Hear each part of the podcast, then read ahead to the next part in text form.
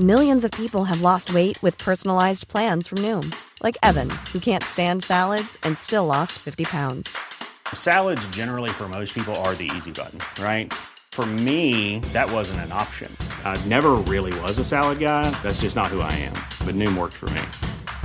Get your personalized plan today at Noom dot com. Real Noom user compensated to provide their story. In four weeks, the typical Noom user can expect to lose one to two pounds per week. Individual results may vary. Hiring for your small business? If you're not looking for professionals on LinkedIn, you're looking in the wrong place. That's like looking for your car keys in a fish tank. LinkedIn helps you hire professionals you can't find anywhere else, even those who aren't actively searching for a new job but might be open to the perfect role. In a given month, over seventy percent of LinkedIn users don't even visit other leading job sites. So start looking in the right place. With LinkedIn, you can hire professionals like a professional. Post your free job on linkedin dot com slash achieve today. Wow. Nice. Yeah. What you're hearing are the sounds of people everywhere putting on Bombas socks, underwear, and T-shirts made from absurdly soft materials that feel like plush clouds. Yeah, that plush. And the best part? For every item you purchase, Bombas donates another to someone facing homelessness. Bombas, big comfort for everyone. Go to bombas dot com slash A C A S T and use code ACAST for twenty percent off your first purchase. That's bombas dot com slash A C A S T, code ACAST.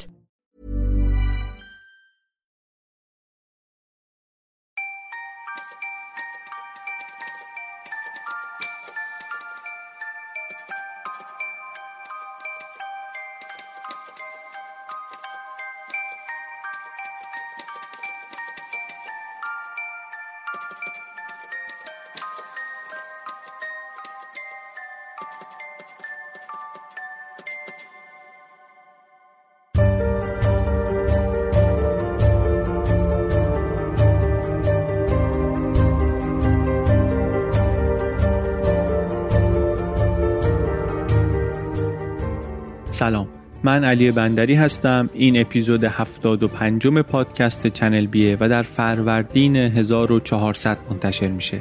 اپیزود هفتاد و پنج، سومین و آخرین قسمت پادکست سریالی دبرا.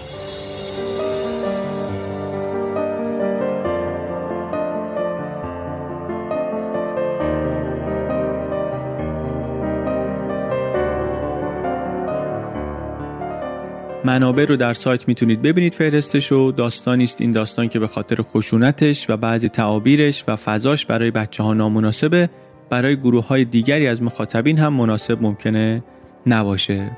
حواستون لطفاً باشه و مراقب باشید. چند تا از اسم‌ها رو ما توی قصه عوض کردیم برای پادکست که راحت‌تر بشه دنبالش کرد، ولی در ماجرا دخل و تصرفی نداشتیم. اتفاقاتی که اینجا میشنویم همشون در منابع معتبر روایت شدن. یه گرفتاری ما که کتاب میخونیم و کتاب داریم همیشه اینه که یه بیرون میخوایم بریم، کلا سه ساعت وقت داریم، یه ساعت بعد فکر کنیم که چی انتخاب کنیم، آخرش هم دو تا کتاب باید برداریم ببریم، چون نمیدونی اونجا برسی فاز خوندن کدوم کتاب رو داری یا اصلا کتاب رو شروع کنی خوشت میاد دوست داری ادامه بدی یا نه. من گاهی واسه یه شب شده چهار تا کتاب با خودم میبرم، واسه دو ساعت که مثلا یه جا وقت دارم منتظرم دو تا کتاب باید ببرم. بعد سنگین جاگیر. اما عادت کردن به کتاب الکترونیک و کتاب صوتی از این نظر خیلی به هم کمک کرده. راحت میتونم کتاب عوض کنم، میتونم یه نوکی به این بزنم حالشو ندارم، خوشم نمیاد، برم سراغ یه کتاب دیگه. اسپانسر این اپیزود چنل بی، فیدیبو، پر از کتاب‌های الکترونیک و کتاب‌های صوتی. واسه کتابخونا زندگی رو راحت میکنه، واسه اونایی هم که عادت به کتاب خوندن ندارن یه فرصتیه که رو موبایل بخونن، رو موبایل بخونن، امتحان کنن، ببینن که خوششون میاد یا نه. اسپانسر این اپیزود چنل بی، فیدیبو.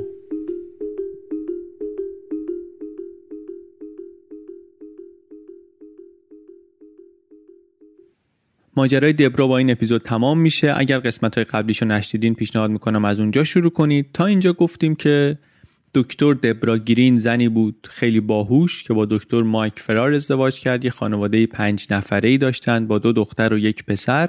نماد به وقوع پیوستن رویای آمریکایی بودند. زن و شوهر هر دو پزشک متخصص شده بودند، وضع مالی خوب، رو به رشد، آینده‌ای روشن. مشکل فقط این بود که رابطه عاطفیشون بد بود و نشانه‌ای از رشد هم نداشت. دبرا مقدار مودی بود، خیلی کمال طلب بود و رابطه سردشون هم با مرور زمان و با وضعمون بهتر بشه و درسمون تمام بشه و پولدارتر بشیم و خونه بهتر بخریم و اینا گرم نشد. مایک در مسیر کاریش پیشرفت کرد و متخصص قلب بهتر و معروفتری شد. کم کم دبرا نتونست به اون چیزی که میخواست و در تراز هوشش بود برسه. کم کم به اینجا رسید که کار پزشکی رو تقریبا رها کرد و بعدم دیگه کاملا رها کرد. مجموع وضع زندگی و خونه و دبرا و رابطه مایک رو به اینجا رسوند که میخواد جدا بشه. دبرا خوشش نیامد، از قبل مقدار سابقه سوء مصرف دارو هم داشت، الکل هم زیاد داشت میخورد، مقاومت کرد، یه خورده دعوا و اینا. مایک مدت رفت یه آپارتمان جدایی زندگی کرد، بعد رابطه خانوادگی مدتی بهتر شد، انقدری که فکر کردن دوباره برگردن با هم زندگی رو بسازن. برگشتن شش ماهی توی یه خونه جدید شش خوابه خیلی مجهزی توی محله گرونی زندگی کردن، ولی دوباره دیدن که نه، مسیر همون مسیر قبلی و مایک تصمیم گرفت که دیگه واقعا جدا شه. منتهای مسافرتی می‌خواستن با همکلاسیای پسرشون تیم و چند تا پدر مادرای اونا برن برن پرو. گفتش که حالا مسافرت رو بریم برگردیم، بعد من درباره طلاق صحبت کنم. توی این مسافرت مایک و یکی از مادرها که اونم زندگی مشترک ناراحتی داشت، رابطه مخفیانه‌ای رو شروع کردن. بعد از مسافرت در واقع شوهر مارگارت سالها با افسردگی دست و پنجه نرم می‌کرد. همین هفته‌های اول بعد از مسافرت خودکشی کرد. دبرا هم فهمید رابطه مایک و مارگارت رو رو آورد بیشتر به نوشیدن. مایک این وسط مسموم شد، خیلی بد، رفت بیمارستان. چند هفته‌ای هی مرخص شد، آمد خونه، دوباره حالش بد شد، رفت بیمارستان، تا اینکه دیگه مصمم شد که نه، من واقعا باید از این خونه برم. اینو گفتیم که یه شب دبرا حالش خیلی بد شد، خیلی مشروب خورده بود. مایک پلیس مجبور شد صدا کنه، آخرش بردنش کلینیک، بستریش کردن. تهدیدهایی میکرد برای خودکشی. مایک تو کیفش چند تا پاکت دونه کرچک پیدا کرد که میتونه اگه جویده بشه چیز سمی باشه، سم خطرناکی هم داشته باشه. آخرای اپیزود مایک دیگه کم کم مطمئن شده بود که نه، این دبرا داره منو مسموم میکنه، واسه همینی که من هر بار میرم خونه حالم بد میشه، برای همینم من واسه امنیت و سلامتم هم که شده باید ازش دور بشم، بچه ها بمونن پیشش، من باید از این خونه برم و جدا زندگی کنم. حالا میخوایم بریم ببینیم که این داستان به کجا میخواد برسه. پادکست سریالی دبرا، قسمت سوم، مدعا.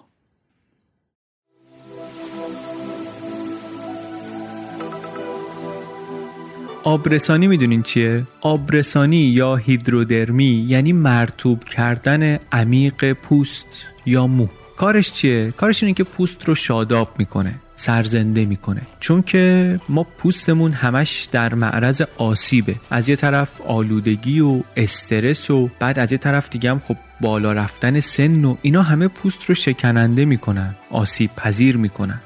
اسپانسر این اپیزود هیدرودرم تخصصش همینه. کلی محصول متنوع داره برای این مراقبت، برای اینکه روزانه بشه به پوست و مو رسید. دنیا عوض شده دیگه، آدما منتظر نمیشینن یه بلایی سر پوستشون بیاد بعد برن دکتر درمانش کنن. بیشتر آدما دنبال یه روتین هایی هستن که بتونن در بلند مدت مراقبت کنن، پیشگیری کنن. هیدرودرم اومده با سابقه ای که داشته در دادن راه حل‌های درمانی دارویی، همون سابقه رو آورده داره باهاش محصولات بهداشتی درست میکنه، با تمرکز روی همین آبرسانی و رطوبت رسانی به پوست و مو. هم برای خانوما هم برای آقایون در سن و سالهای مختلف پیشنهادهای خیلی خوبی دارن. اسپانسر این اپیزود چنلبی، هیدرودرم.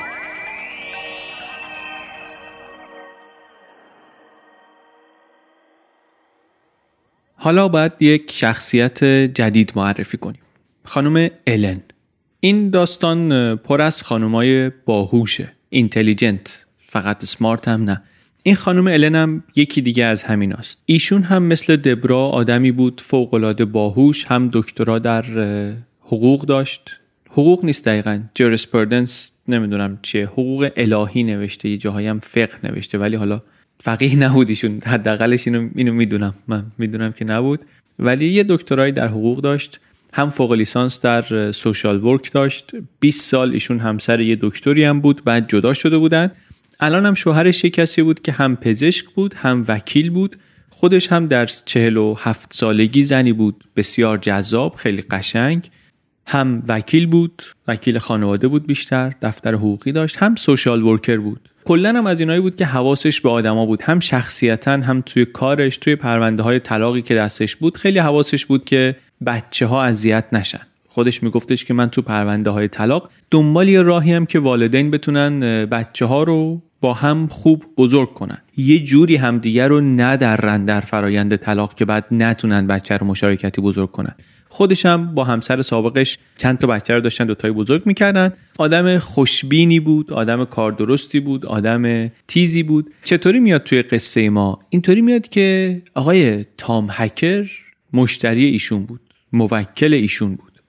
آقای تام هکر یاد اونه دیگه، شوهر مارگارت بود، آمده بود پیش ایشون و ایشون شده بود وکیلش و منتها هنوز تصمیم نگرفته بود که چه جور طلاقی میخواد. میخواد دوستانه باشه، میخواد حمله‌ای باشه. اصلا قبل از این که این چیزا قطعی بشه ایشون از دنیا رفته بود، خودکشی کرده بود اینطور که ما میدونیم و در شرایط عجیبی هم خودکشی کرده بود.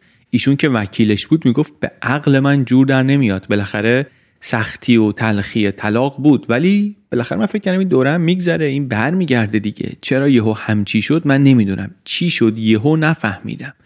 توی این حال و فکرا بود این خانم الن که یه خانم دکتر دیگری بهش مراجعه کرد و ازش وقت گرفت. کی؟ خانم دکتر دبرا گرین. تو ملاقات اول الن از دیدنش جا خورد. ظاهر دبرا واقعا عجیب بود واسه خیلیا.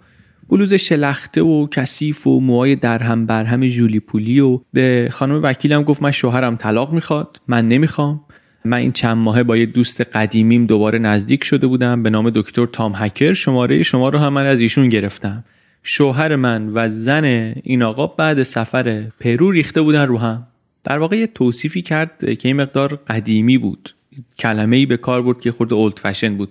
گفت به الن که آره این زنه قاپ شوهر منو دزدید و رفت آمد ما زیاد شده بود این اواخر و آخرش هم که اونطور شد، منتها شما هم من میشنوید تام اهل خودکشی نبود. اینو که گفت الن جا خورد. همینطوری از خودکشی تام متعجب بود، از حرفای این خانم تعجبش هم بیشتر شد.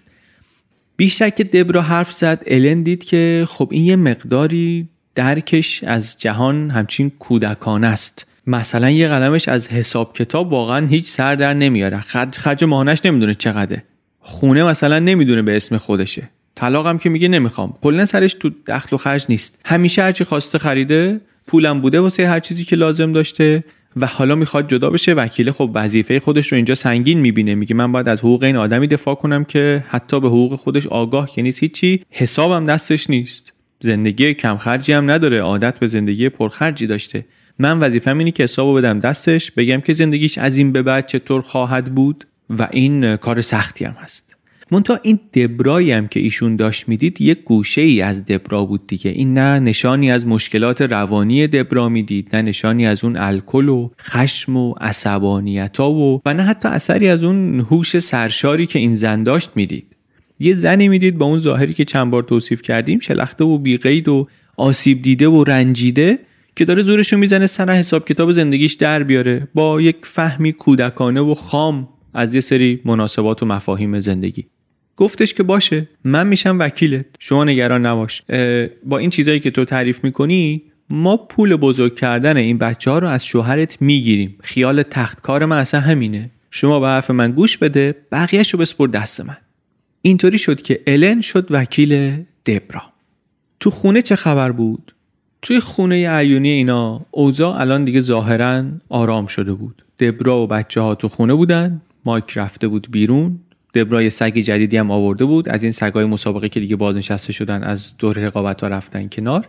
اون آتیش خشم دبرا هم انگار خوابیده بود، بچه ها هم وضعشون کمابیش رو روال بود، تیم تو فوتبالش پیشرفت میکرد، دخترها هم تو باله میرفتن جلو. مایک هم سعی میکرد بابای حواس جمعی باشه، سر مسابقات فوتبال و هاکی تیم بره، بچه‌ها رو گاهی بیاره پیش خودش آخر هفته، منتها حواسش بود که از دست دبرا چیزی نگیره بخوره. دبرا هم رفتارش متمدنانه بود، وکیلش راضی بود که بالاخره موهاشو نمی‌کنه، یه خود مرتب‌تر لباس میپوشه، حتی بهش گفتش که می‌خوام برم درس بخونم، روانشناس بشم، انقدر من رابطم با تیم خوبه و انقدر خوب میفهممش که میخوام برم تخصصی مشاور روانشناسی نوجوانها بشم. اوضاع خلاصه همه جوره در مسیر بهبود بود. مایک هم اگه نگرانی داشت، همونطور که اون دفعه گفتیم، نگرانیش این بود که ممکنه بخواد به من آسیبی بزنه. منم سعی میکنم دور باشم، امن باشم. بچه‌ها که جاشون امن پیشش که. واقعا هم دبرا همیشه بود با بچه‌ها، سر همه برنامه‌ها بود. کارش رو خب واسه بچه‌ها رها کرده بود. تو زندگی بچه‌هاش زندگی میکرد واقعا. افتخار میکرد بهشون، به هوششون، به موفقیتاشون، به قشنگیشون. همه چیز دبرا بودن. از پدر و مادر و خواهرش دور بود، یا جغرافیایی یا ذهنی یا هر دو. دوستی هم نداشت. تیم که واقعا شبیه ترین بچه هم بود بهش از نظر ظاهری و ذهنی، نزدیک ترین دوستش بود. مایک هم از اون طرف انگار از دروازه مرگ برگشته، بالاخره داره نمه نمه یه وزنی میگیره و امیدواره که بعد دو سه ماه بتونه کم کم برگرده سر کار. منتها این ظاهر امر بود. در حقیقت پشت پرده دبرا دوباره رفته بود سراغ الکل. خشمشم در اصل همون قدری زنده و تازه بود که چند ماه پیش بود. به تیم گفته بود که مارگارت فلان باباتونو گرفته، هر جا میخواد با خودش میکشتش. میکشد هر جا که خاطر خواه اوست. مایک و مارگارت البته در این دوره چند هفته‌ای خیلی با هم بودن. منتها خب این حرفی نیست که آدم به پسر نوجوان سیزده ساله بزنه درباره باباش. هیزم میریخت خلاصه هی در این آتش نفرتی که در دل این بچه‌ها از باباشون درست کرده بود. یه بارم برگشت به مایک گفت کجای کاری؟ من خودم چند سال پیش بهش خیانت کردم، هیچ شستم خبردار نشد. بهش میگفت تو پپه‌ای، تو شوتی. یه بار برگشت گفت من میخوام برم میسیونر بشم، میخوام برم یک کشور دوری، بچه‌ها رو نمیتونم ببرم، خودت باید بزرگ کنی. یه بار توی یه برنامه‌ای که همه همسفرای پرو جمع شده بودن، بچه‌ها هم بودن، به بچه‌هاش گفتش که میدونستی باباتون با سه تا از این زنا میخوابه؟ که خب برعکس حرف قبلی این حتی به لحاظ استعاری هم درست نبود. سیدنی دختر شش ساله بعداً به مایک گفت بابا من میدونم که اینطوری نیستم. منتها دبرا اهل سانسور کردن خودش جلوی بچه‌ها نبود. واقعاً نبود، مخصوصاً در مواردی که میتونست به نفرتشون از پدرشون کمک کنه، یعنی نفرتشون رو زیاد کنه. از اون وقت تو مدرسه هم یه سر و صداهایی از والدین در آمده بود که خب ایشون معلومه که مسته، بوی الکل میده همش، حرف زدنش و اینا هم یه طوریه که مشخصه. بعد نامه هم جلب میکرد دبرا به مدیر مدرسه، به همسایه ها که آره این خانم دبرا عجب زن ارزشمند و اخلاقیه، شوهرش یک زناکار مفسدیه. یا مثلا یه نامه‌های دیگه می‌نوشت که اینا چه زوج نمونه و الگویی هستند و جامعه ما و مدرسه و محله نباید بذاره اینا از هم جدا بشن. زور میزد، در واقع زور میزد که اینا جدا نشن. خونه هم از اون ور بازار شام، هر گوشه یه چیزی افتاده، بسته‌های غذا افتاده، لباس افتاده، هر کسی کارش با هر چی تموم میشه همونجا ولش میکنه و دیگه برش نمیداره از زمین. یه همچین وضعی خلاصه بود. منتها خانم الن وکیل هیچ تصوری از این ماجراها نداره. تصور این اینه که آره این موکل من یه خورده همچین آخه سبک عقله در مسائل زندگی و مالی و اینا، من باید یه مقدار بهش کمکش کنم، باید قویش کنم که تو این طلاق سرش کلاه نره. مایکم یه بر حواسش به رابطه خودش با بچه ها، یه طرف حواسش به سلامتیش، یه طرف هم به رابطهش با مارگارت، و از اون طرف حواسش هم باید باشه که دبرا یهو دوباره چیز خورش نکنه. یه روز تیم فوتبال داشت، مایک رفته بود سر مسابقه، دبرا آمد پیشش یه لیوانم دستش که بیا تیم واسط کاپوچینو درست کرده، پدر خوبی باشو بخورش. مایک یه نگاهی کرد، گفتش که این لیوان افعی مجسمه. گفت نه مرسی، من نمیخورم، تو خودت بخور. گفت من خوردم، شما واسه تو آوردم. گفت نه من نمیخورم. خلاصه ازش نگرفت. بود این وضعیت بود و بود تا اینکه آمدیم رسیدیم به دوشنبه بیست و سوم اکتبر.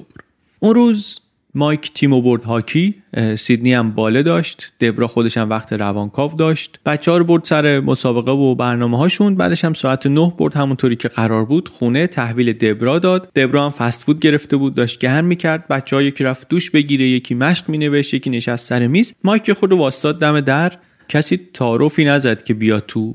این هم نامه ها رو نگاه کرد و نامه های خودش رو جدا کرد و قبضا رو هم ورداشت و رفت. یه تعبیری داره خانم نویسنده توی کتاب، خیلی قشنگه.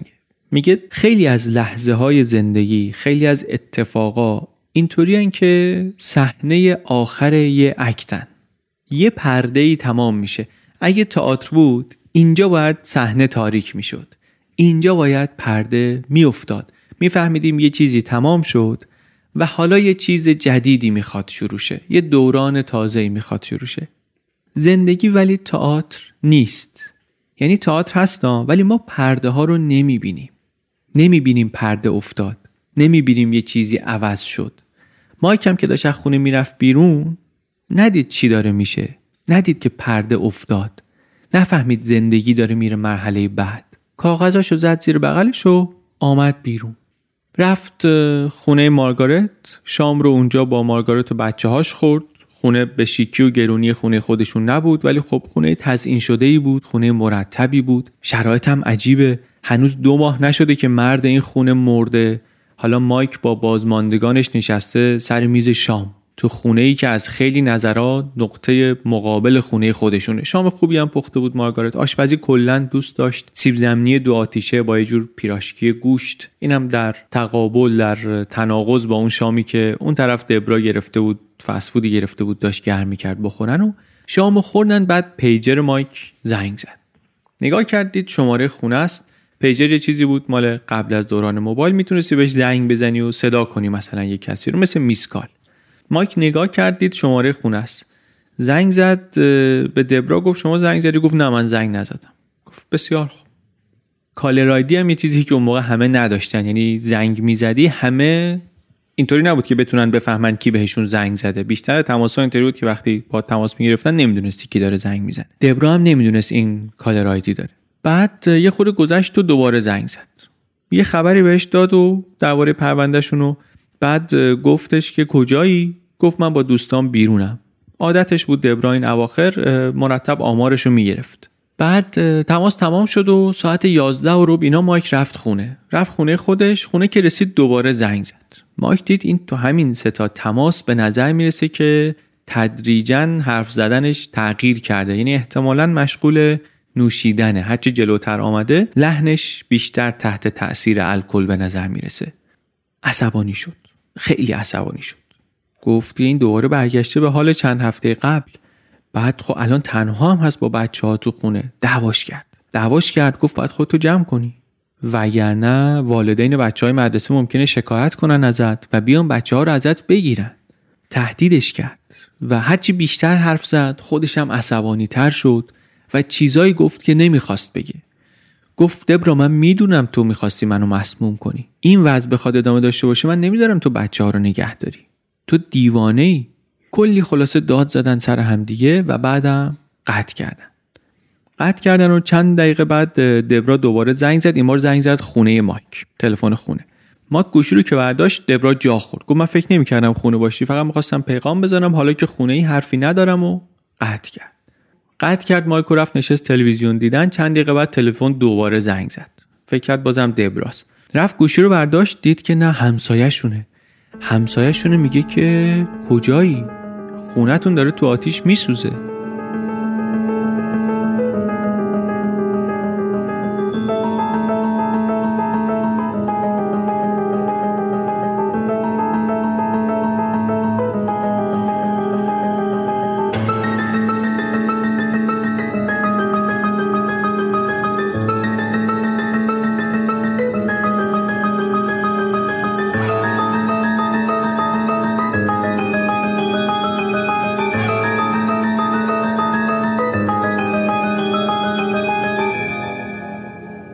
اولین خبر رو به نه یک یک داده بودن. یکی زنگ زده بود، حرفم نزده بود، قطع کرده بود، ولی از نفس زدنش معلوم بود که یه چیزی هست. پلیس رفته بود سر وقت جایی که ازش تماس گرفته بودن، از دور صحنه رو دیده بود، آتش نشانی رو صدا کرده بود. وقتی آتش نشانی رسید سر صحنه دیدار مادر و دختری بیرون وایسادن. دختر خیلی ناراحت و مستعسل و عصبی، مادر خیلی ساکت و آروم. جلوی خونه خیلی آتیشی دیده نمی‌شد، اما امان از کنار ساختمون و پشت ساختمون دیواری از شعله ها بود، از طبقه پایین و طبقه همکف. و ظرف پنج دقیقه در حالی که مأمورا هنوز اونجا بودن دیگه تمام خونه درگیر شد. یه نگرانی هم الان اینه که با این بادی که داره میاد این آتیش بکشه به درختای دیگه و بکشه به خونه های دیگه و خاکستر بشه کل محل. پلیس رو دبرا خبر نکرده بود. دبرا وقتی که فهمیده بود اینطور شده، دویده بود رفته بود در خونه همسایه، گفته بود شما زنگ بزنید وان وان وان. اشتباه هم گفته بود، نگفته بود ناین وان وان، گفته بود وان وان وان. مایک ده دقیقه بعد تلفن خودشو رسوند اونجا. وقتی رسید هم ماشین پلیس اونجا بود، هم آتش نشانی بود. به آتش نشانی گفت آقا من کجا پارک کنم؟ گفت شما بذار اونجا. اولم دوید رفت تو حیاط، بعد حرم آتش پسش زد بیرون. نفهمیده بود چی شده واقعا. خونه رو میدید داره میسوزه، اما نه که پیارسال آتش سوزی داشتن. ذهنش بیشتر رفت سمت درگیری‌ها و گرفتاری‌های اونطوری که حالا دوباره باید بیفتم دنبال کارا و لباس از کجا بیارم واسه بچه‌ها تو این هوا و اصلا کجا میخوان اینا برن بمونن. و بعد پلیس کشیدش کنار. مایک گفتش که بچه‌ام کوشن؟ گفت زنت و دخترت تو ماشین پلیسن. گفت بقیه چی؟ جواب نداد. گفت بقیه بچه‌ام چی؟ برگشت مایک سمت دبرا، دید مثل مجسمه بی حرکت نشسته تو ماشین پلیس، سیخ داره جلو رو نگاه میکنه. گفت چی کار کردی تو دبرا؟ آتیش آتیش بزرگی بود، آتیش دو نیم اینچی بود. آتش نشانا اندازه آتیش رو با قطر شیلنگی میسنجن که لازم دارن واسه خاموش کردنش. این دو نیم اینچی بود. از همه بدتر این که هم طبقه بالا بود هم همکف، زیرزمین هم بود. حالا زیرزمین ولی خیلی شدید نبود. امیدشون این بود که بچه ها زیر زمین باشن. شرایط هم طوریه که فرصتی نیست که وایسن اطلاعات با هم رد و بدل کنن. همین طوری که رسیدن دارن میدوئن و داد میزنن و تو همون شرایط باید پلیس اطلاعات کمی رو که داره منتقل کنه به نیروهای آتش نشانی. از یه دیواری که کمتر آسیب دیده بود نردبون گذاشتن و از هموم طبقه بالایی که تونست پنجره رو بشکنه و داد زد آتش نشانی آتش نشانی. جوابی نیامد. پنجره شکست و رفت تو. راه باز کرد به سمت یه اتاق خواب، منتها دو قدم بیشتر نتونست بره جلو. چنان دود گرفته بود همه جا رو که دید اصلا جلو رفتن امکان پذیر نیست. دوباره داد زد، صدایی نیامد. آتش نشانا البته تنها نمیتونن برن دیگه، همیشه باید دوتایی باشن. یه تیم کمکی آمد. حالا اینا دوتا دوتا تیم شدن. آدمایی که قبلا هم همدیگه رو ندیدن، با هم کار نکردن، حالا جونشون ولی واقعا دست همدیگه است. اینا ولی تمریناشون رو اگه خوب انجام داده باشن، اصول اولیه رو اگه درست رعایت کنن، میتونن. هنرشون در واقع همینه. طبقه بالا امید زیادی نبود کسی زنده مونده باشه. اینا چهار دست و پا روی زمینن، دست میکشن رو زمین ببینن چیزی پیدا میکنن یا نه. سقف هم حالا ممکنه بریزه. گوش دارن میدن به صدا و بر اساس صدایی که میشنوند و حسی که میگیرن دارن کورمال کورمال تو دود میرن جلو. یه قانون ساده هم دارن که اتاقو بگرد بعد بپیچ دست راست، بگرد بپیچ دست راست. اینطوری هر چند تا اتاق و دستشویی و گنجه و کمد و هر چی هم که باشه انقدر میپیچی دست راست که آخرش میرسی به همون نقطه اولت، برای اینکه تو تاریکی و تو دود و اینا راتو گم نکنی. یه خورده رفتن همینطوری چهار دست و پا، بعد بلند شدن دلا دلا ادامه دادن. زمانشون خیلی کم بود، وسایل اطفاء هم نداشتن، اصلا تو این مرحله واسه اطفاء نیامده بودن، آمده بودن فقط آدم نجات بدن. یه قدم دیگه رفتن جلو، سقف آمد پایین. سقف آمد پایین، تیرچه افتاد، این عایقا همه ریخت. دیگه شانس این که آدم زنده اینجا پیدا کنن عملاً از بین رفته بود. شانس زنده موندن خودشون هم داشت تمام میشد. یه اتاقایی رو درش رو باز کردن، چنان تنوری بود که دیگه اصلا هیچ کار اون تو نمیشه کرد. رها کردن. رها کردن و آمدن پایین. آمدن پایین طبقه بعدی رو هم همینطوری به سمت راست به سمت راست تا جایی که تونستن گشتن، که البته جای زیادی نبود واقعا چون شعله ها خیلی زیاد بود اینجا هم. بعد آمدن سمت گاراژ. گاراژ اینا چهار تا گاراژ بود در واقع کنار هم، واسه چهار تا ماشین بود، چهار تا گاراژش بود. رفتن اینجا رو گشتن، اونجا هم چیزی پیدا نکردن. زیر ماشینا رو گشتن، اونجا هم خبری نبود. ساعت یه رو به دو آتیش دیگه خاموش شد. آتیش خاموش شد، منتها اینا تو ذهنشون بود که او خیلی تند سوخت، خیلی سریع سوخت. چند ساعتی هم طول کشید که این دود بشینه و خنک بشه، یه طوری که کارآگاه‌های پلیس بالاخره بتونن برن و بگردن دنبال کسایی که اون تو موندن. سیدنی دختر وسطیشون، اونی که وقتی آتش نشانی آمد کنار دبرا ایستاده بود، کلی دود خورده بود. شوک عصبی هم بهش وارد شده بود. بردنش بیمارستان. تو بیمارستان وقتی داشتن بهش میرسیدن مایک کنارش بود. گفت که بابا مردن نه؟ گفت آره بابا، خواهر برادرت مردن.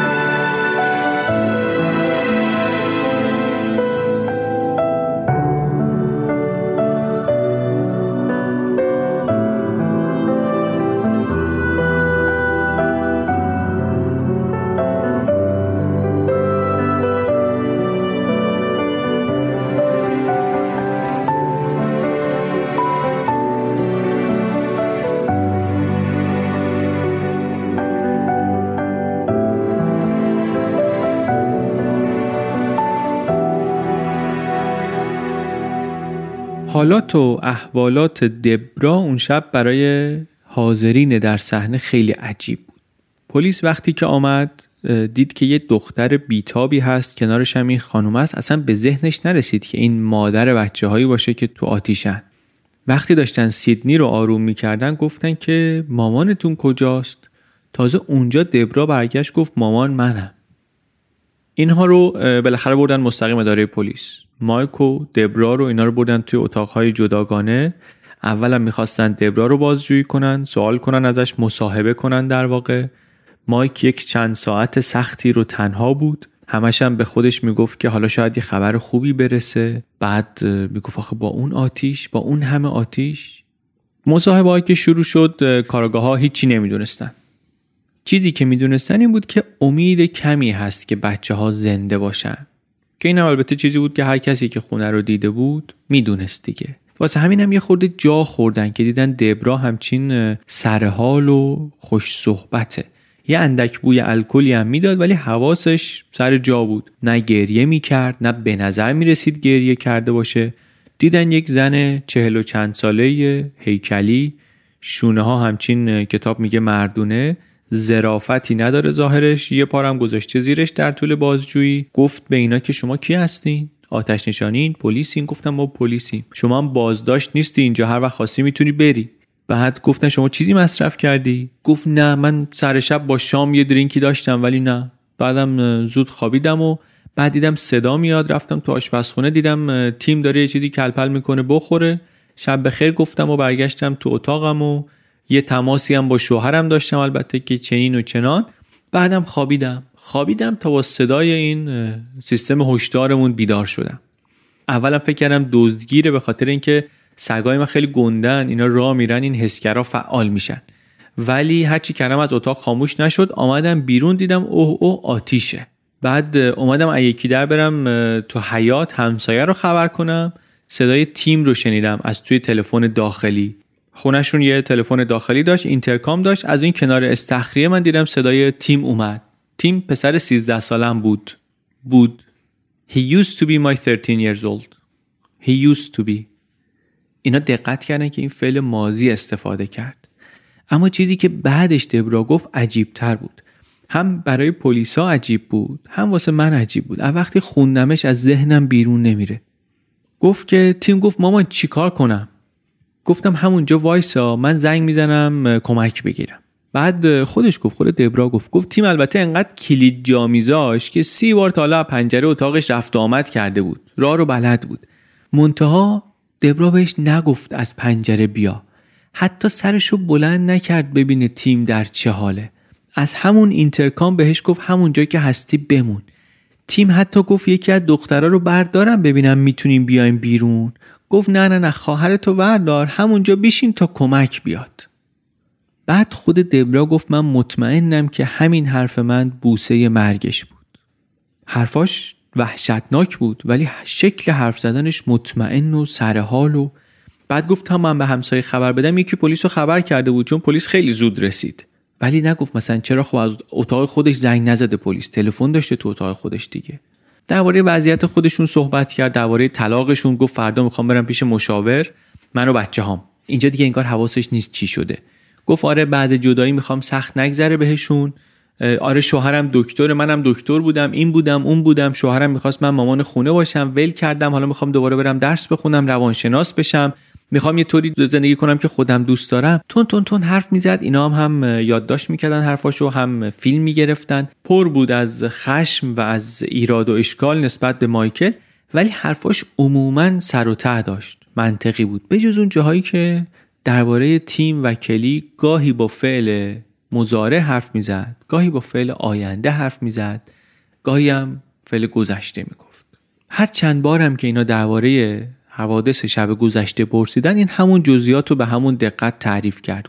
گفت آره مایک بچه‌ها رو که آورد بی دعوت سرش انداخت پایین اومد تو، منم بهش بی محلی کردم و خودش رفت. صحنه‌های پیدا کردن جنازه ها رو من تعریف نمی‌کنم. نمیتونم تعریف کنم واقعا. فقط یک نقطه آرامش دهنده‌ای هم برای کسایی که کلی رو پیدا کردن، هم احتمالاً برای بقیه ما این بود که دیدن این اصلاً بیدار نشده. دختر شش ساله تو خواب بر اثر تنفس دود از دنیا رفته بود. خونه ولی نابود شده بود. مبلا دود شده بودن، دیوارا از بین رفته بودن، کف طبقه بالا خالی شده بود، ریخته بود پایین. تیم رو بر همین تو همکف پیدا کردن. اصلا صحنه ها کلا ویران کننده بود. برای هر کسی که دیده بودشون صحنه ها ویران کننده بود.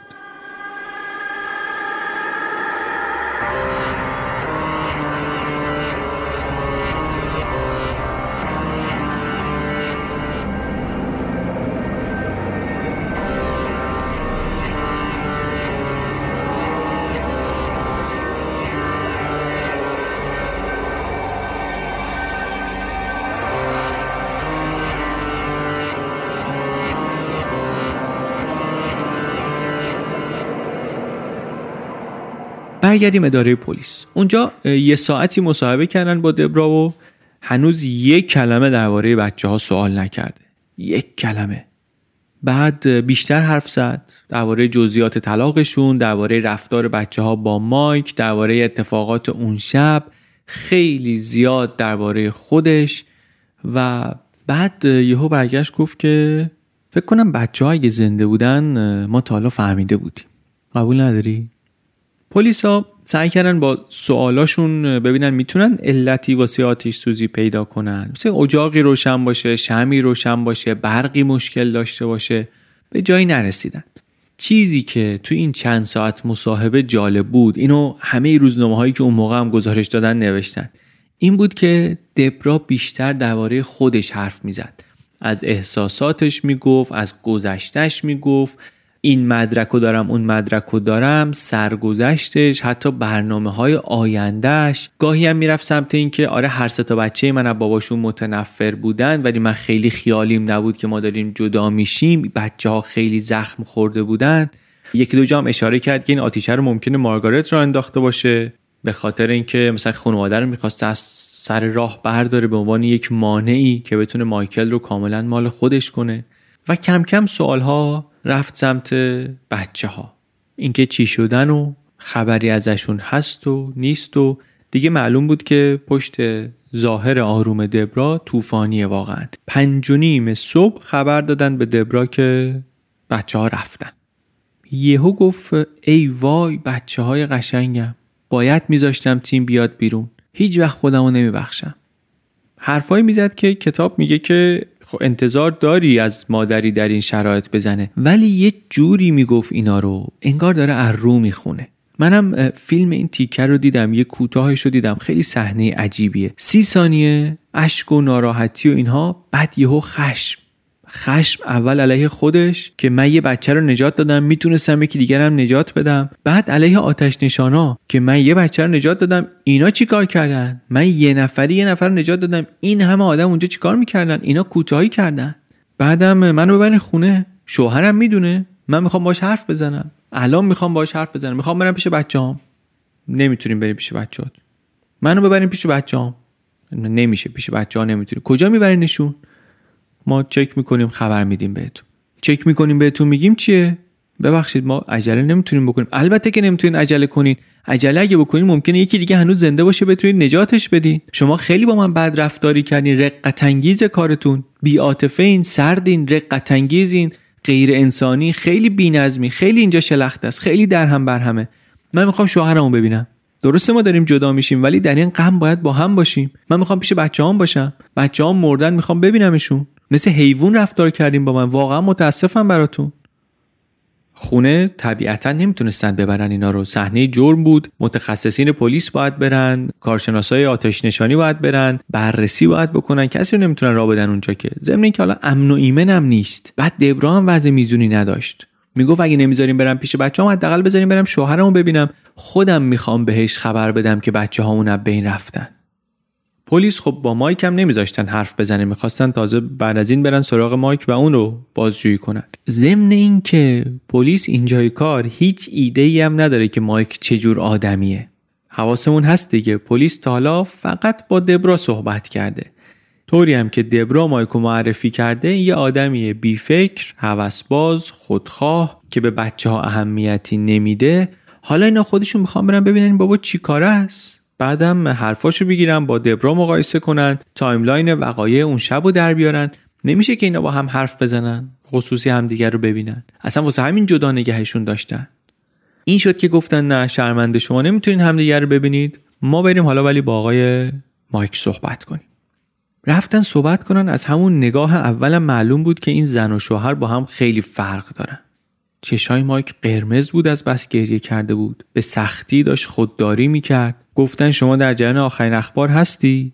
گفت نه والا کسی به من خبری نداده. خبر رو بهش دادن و دقایقی تنها گذاشتنش که اشکشو بریزه.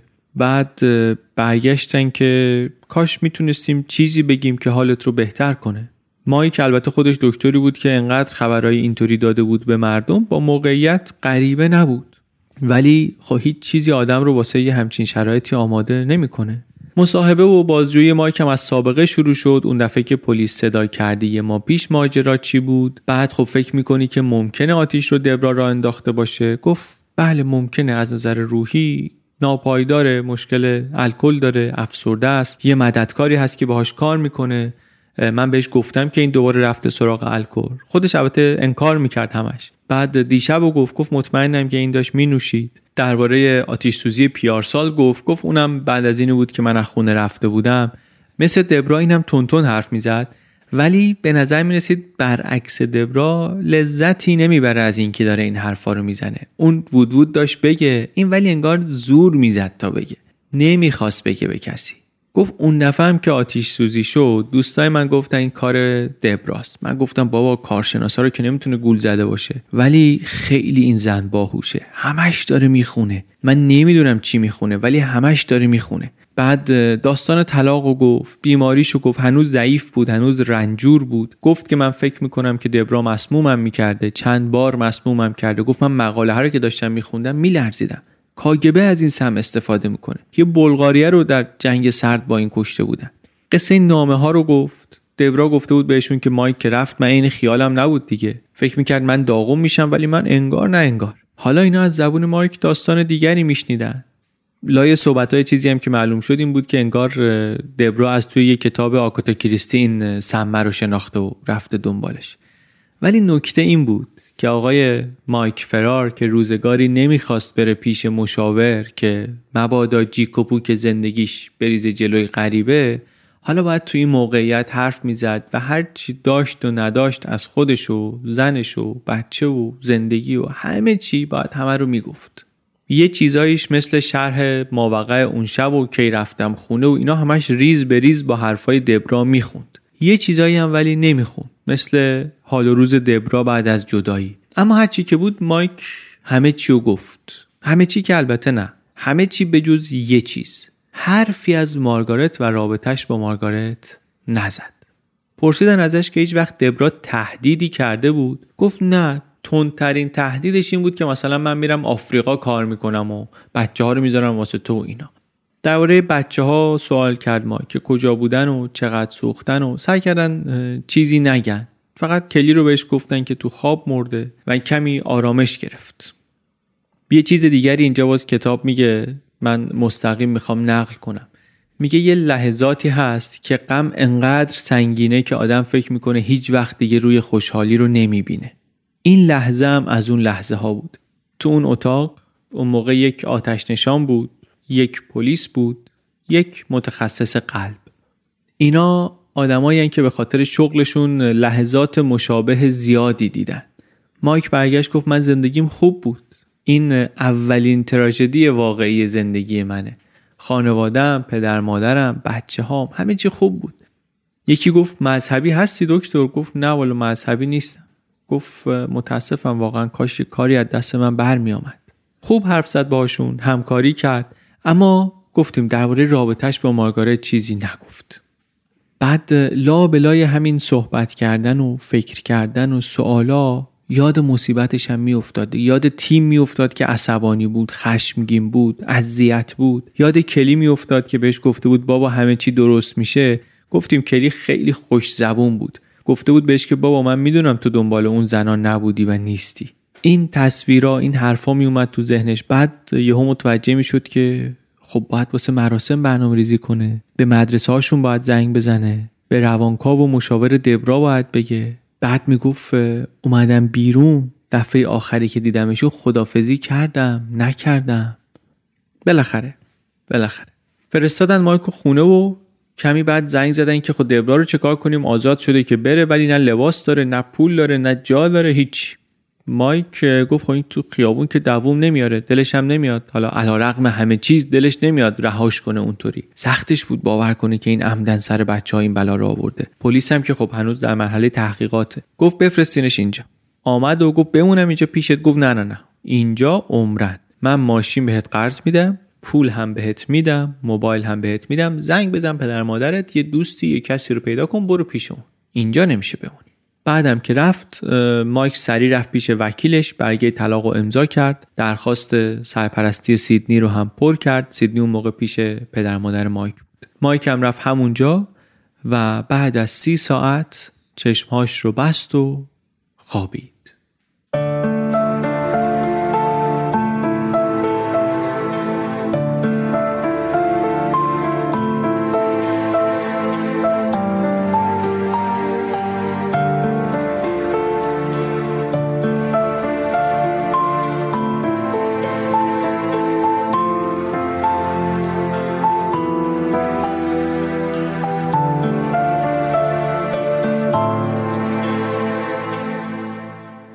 دبرا زنگ زد به وکیلش که ببین اتفاق وحشتناکی افتاده، خونه ما آتیش گرفته، تیم و کلی اب بین رفتن، سیدنی هم پیش باباشه و در خطره و من نگرانشم. وکیلش یادونه دیگه خانم النه. این شناخت خیلی نصف نیمه‌ای داره از دبرا، البته با روانکاوش هم در تماس هست. اول که دبرا بهش گفت نفهمید که این چی داره میگه، واقعیت میگه یا مثلا حالش بده، یه چیزی داره میگه همینطوری. زنگ زد پلیس، گفت همچی خبری شده؟ گفتن بله. پیش خودش گفت خیلی پیچیده شد، چون که ایشون اول اصلا وکیل تام هکر بود که خودکشی کرد، الان گفت من دو ماه نشده سه تا مرگ در موکلام اتفاق افتاد، چه خبره؟ من که وکیل جنایی نیستم، من اصلا وکیل خانواده و طلاقم، چی داره میشه؟ دورو بر من حواسم نیست. این یه بلایی سر خودش نیاره دبرا با این وضعش. نمیفهمید واقعا این موکلش مست، بیمار روانی، خطرناک، متوهم، مفلوک، چیه واقعا؟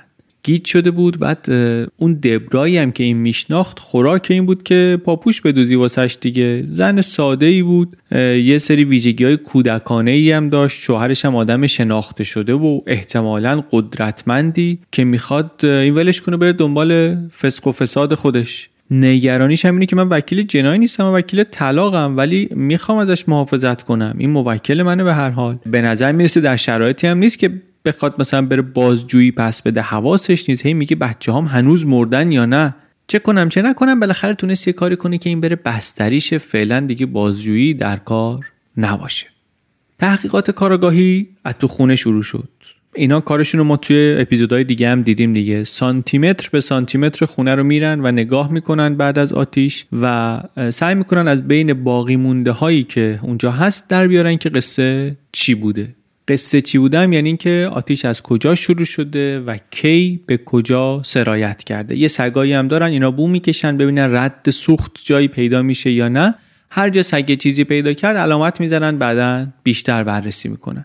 کارشون هم اینطوریه که اول یه دور میزنن ارزیابی کنن ببینن کجا بیشتر سوخته کجا کمتر، بعد از اون جایی که کمترین آسیب رو دیده شروع میکنن تا برسن به اون جایی که بیشترین آسیب رو دیده. اینطوری صحنه رو بازسازی میکنن، لایه لایه خاکستر و نخاله و اینا رو میزنن کنار تا برسن به یه جایی که اصطلاحاً میگن زل بزنن صاف تو چشای آتش افروز، ببینن که چه کرده. نقشای دیوار رو میبینن، رد دود رو میبینن. آتیش معمولاً از نقطه شروع حرکت میکنه میره به سمت بالا، بالا رو که کامل بلعید شروع میکنه پایین رفتن. هر چیزی هم که توی نخاله های بعد از سوختن سوختن خونه به چشم من و شما مثلا خاکستر باشه، واسه اینا سرنخه. سوال کلیدیشون اون اول اینه که آتیش یک منشأ داره یا چند تا، به خاطر اینکه اگه حادثه باشه یه دونه داره دیگه، ولی اگر عمدی باشه ممکنه آتیش از چند جا شروع شده باشه.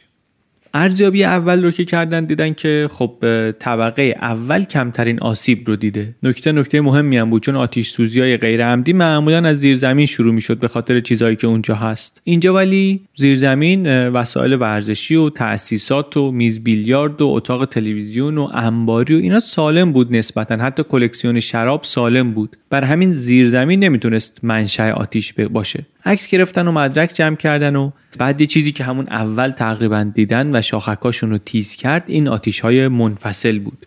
یه قالی یه گوشش مثلا سوخته بود بدون اینکه اطرافش چیزهای دیگه سوخته باشن. این یعنی احتمال داره که آتیش میخواسته اینجا شروع بشه توی یک مقطعی دیگه. مجموعاً یه گزارشی میگفت سه تا آتیش دیدن که به جای دیگه وصل نبود. کم کم رسیدن به این که خب این آتیش منشأهای متفاوت داشته و سوخت هم ریخته شده اینجا، یعنی اینکه یه کسی میخواسته این آتیش سریع پخش بشه. یه جاهایی هست که تقریبا دست نخورده، مثل زیرزمین، مثل اتاق خواب اصلی در طبقه اول، اما بقیه طبقه اول مثلا آسیب شدیدتره. رد سوختم اونجا کف زمین معلومه، اکسلرنت کف زمین معلومه که ریخته شده. از اون بدتر چیزی که دیدن این بود که موکت روی پله هایی که میرفت بالا به سمت اتاق بچه ها انقدر روش اکسلرنت ریخته بودن، سوخت ریخته شده بود که انگار غرق شده بود دیگه. نگم دیگه جزئیاتشو، نگم، واقعا جز ناراحتی چیزی توش نیست. چیزایی که اینا دیدن شکی براشون نگذاشت که آتش سوزی عمدیه. آتش رو کسی که راه انداخته قاتلم هست، چون یه جوری آتش زده که بچه‌ها راه فراری نداشته باشن. اتاق خواب اصلی طبقه همکف که دبرا توش خوابیده بوده تقریبا سالمه. اون ماده‌ای هم که ریخته حالا میتونه گازوئیل باشه، میتونه ودکا باشه، نه میدونیم، نه واقعا خیلی براشون اون موقع مهم بود. چیزی که میدونیم اینه که هر کی کرده میخواسته مطمئن بشه انقدی بریزه که کار انجام بشه. توی مستندی من دیدم بطری خالی ودکا افتاده بود کنار میز تحریر که اون میزم حالا سوژه مهمی بود چون میز مثلا مایک بود و خیلی دورش چیز ریخته بود و این حرفا. یه جایی رو فرش هم سوراخ بود، انگار یه دبه پلاستیکی آب شده. یه نشانه های اینطوری چند تا پیدا کردن. از همه مهمترم نشانه هایی که با اظهارات دبرا متناقض بود. دبرا گفته بود در اتاق من بسته بود، با صدای الارم بیدار شدم، ولی خب معلوم بود که در باز بوده. بعد کف حموم اتاقش یه حوله پالتویی افتاده بود، اینو برگردوندن دیدن توش یه سوراخاییه، یعنی اینکه کسی که این تنش بوده یه وقتی نزدیک شعله ها بوده که خب تو اعترافات دبرا همچین چیزی نبود. دبرا میگفت من شعله ندیدم، فقط دود دیدم. بعد دو تا کتابم پیدا کردن رو میز بار، یکی اسمش بود دروغ‌های ضروری، یکی هم اسمش بود هیچ کس از اینجا زنده خارج نمی شود. با سیدنی مصاحبه کرد پلیس دو روز. بچه ده ساله هنوز با زمان حال صحبت میکرد درباره خانه و خانوادش. چه کار سختی هم باید بوده باشه واسه کاراگاهه. رفت، اعتمادش هم خوب جلب کرد واقعا. بهش گفتش که ببین من بهت دروغ نخواهم گفت. گفت خب. گفت یعنی من هر چیزی رو هر چقدرم که سخت باشه گفتنش من بهت میگم، راستش رو بهت میگم. و همین کار رو هم کرد. ازش درباره اون شب پرسیدن، گفتش که من یا با دود بیدار شدم یا با صدای سیستم هشدار، ولی وقتی بیدار شدم دیدم همه جا دوده. پا شدم تیمو صدا کردم، انقدر دود بود نمیدیدم.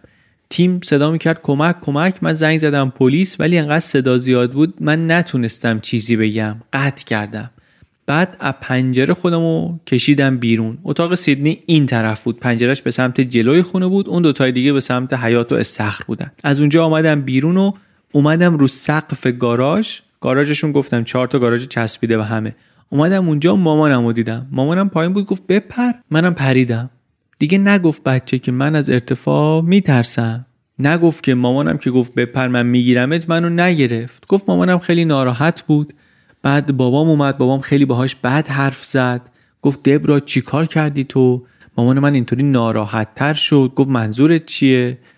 نکته این بود که سیدنی تنها کسی هم بود که داشت میگفت دبرا اون شب ناراحت بود. هیچ کس دیگری، هیچ شاهد دیگری همچه حرفی نزده بود. بقیه همه گفتن مجسمه بود.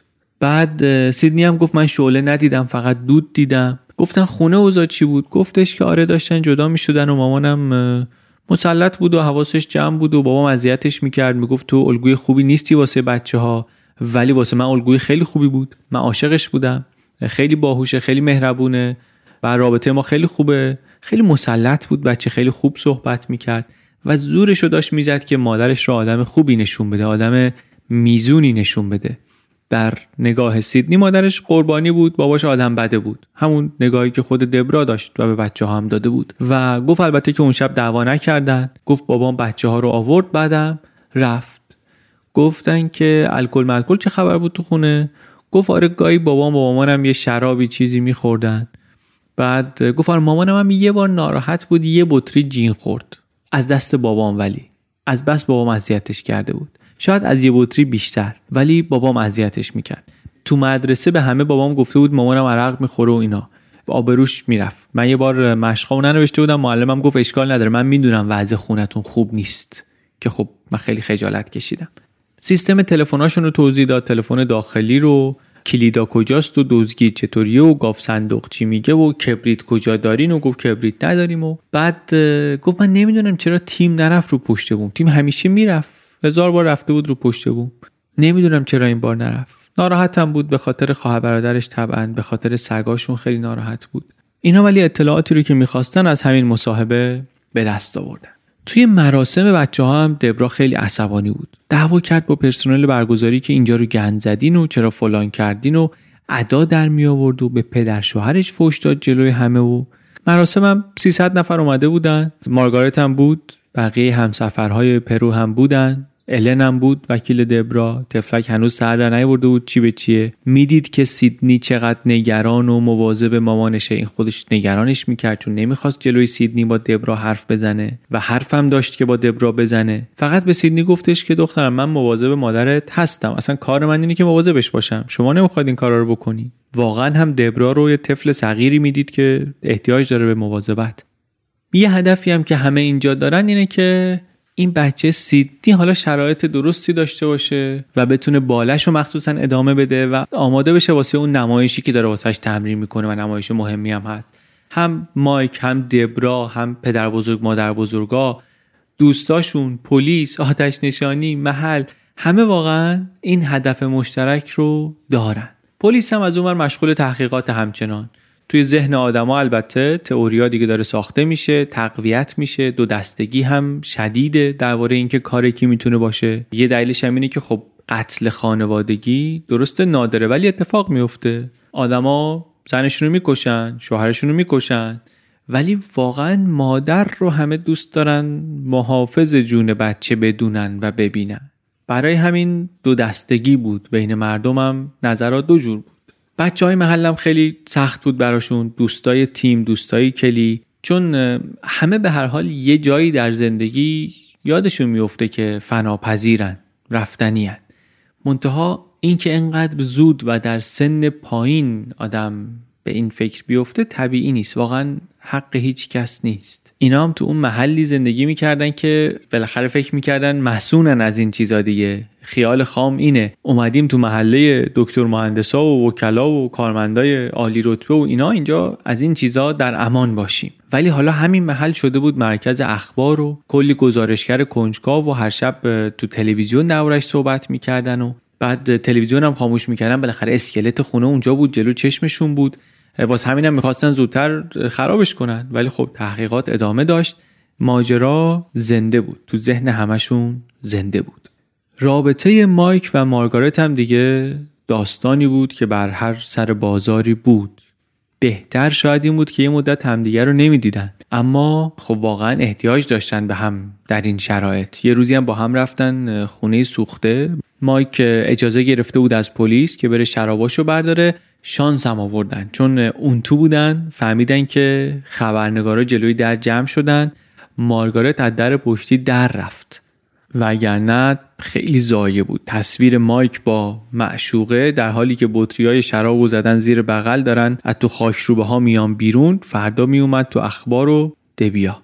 همین الانش هم که همچین تصویری ثبت نشده تو ذهن من و شما شد دیگه، حالا عکسش هم واقعا لازم نبود و نیست چون اتفاق که افتاده دیگه. مایک البته همچنان درگیر بیماری هم هست، ضعیف هم هست، نه درست کار میتونه بکنه و نه میتونه زیاد راه بره. مظنون اصلی هم دبراست. البته مایک و مارگارت هم هستن در مظنونین، دبرا گفته بود دو شب قبل چند نفر اومدن تو حیاتمون، گفته بود فکر کنم اینا با تیم دعوا داشتن. منتها مظنون اصلی که اون موقع دبرا معرفی میکرد مارگارت بود. میگفت که بیشترین نفع رو این میبره، اینطوری به مایک میرسه و مایک حتی لازم نیست پول بچه ها رو هم بده، شوهر خودش هم که مرده پول بیمه اون رو هم که میگیره، صفا.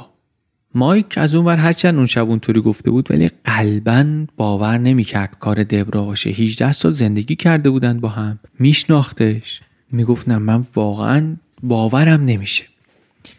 روزای بعد از آتیش دوبار دبرا رفت سلمونی، یه بار رفت یه جای غریبه، بعد گفت اینجا بد زده، رفت آرایشگاه خودش. ولی با این حال وقتی نمونه گرفتن از موهاش یه آثار سوختگی رو اونجا هم دیدن، در حالی که باز یادمون باشه گفته بود من فقط دود دیدم، دود دیدم و در رفتم. اگه شما فقط دود دیدی نباید انقدر نزدیک آتیش بوده باشی که موهات بسوزه.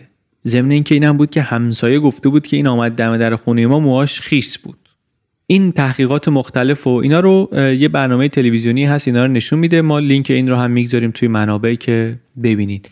پرونده ولی داشت بزرگ میشد کم کم، مخصوصا واسه یه جای کوچیکی شهرستانی که از این اتفاقات توش نمیفته پرونده بزرگی شده بود. آتش سوزی عمدی، بچه‌هایی که کشته شدن، خانواده پولدار، تحصیل کرده، دکتر، محل پولدارنشین. خبر باد کرد، نیویورک تایمز خبرشو گزارش کرده بود، خبرنگارای محلی و ایالتی آمده بودند، مردم کنجکاو، همه المان‌های داستان داغ رو داشت. بعد همین چشم‌های زیاد مردم و رسانه‌ها کار پلیس رو سخت‌تر هم می‌کرد. عادت هم نداشت. به قول اون بزرگوار میگفت ما گرمسیری هستیم عادت نداریم. اینا هم عادت نداشتن واقعا. پلیس یه شهر کوچیکی عادت به پرونده به این بزرگی نداشت. عادت نداشت ولی زحمتشو میکشید. حتی مثلا یه کار خوبی که کردن رفتن رد اون دونه های کرچک رو گرفتن تا مغازه و صندوق و صندوقدار و آمار فروش و کی سفارش داده و کی گرفته و تونستن برسن به این که بله دبرا اینا رو خارج از فصل سفارش داده و رفته شخصا تحویل گرفته. پلیس خلاصه مصاحبه هاشو کرد و تحقیقاتشو کرد و از اولم لیست مظنونین چندان بلند نبود. اول غریبه ها حذف شدن، بعدم بقیه، آخر گفتن ما دیگه یک مظنون بیشتر نداریم. تمام این مدت دبرا همه توجهش رو داده بود به سیدنی و به کلاس باله، تمرینات باله واسه اون نمایش بزرگی که در پیش داشت. هر روز باهاش میرفت، ساعت‌ها میشست، تماشا میکرد. حتی سر تمرین فوتبال اون تیمی که تیم توش بازی میکردم رفت، نشست و بازی رو دید و گریه کرد و کسی هم نیامد تسلایی بهش بده.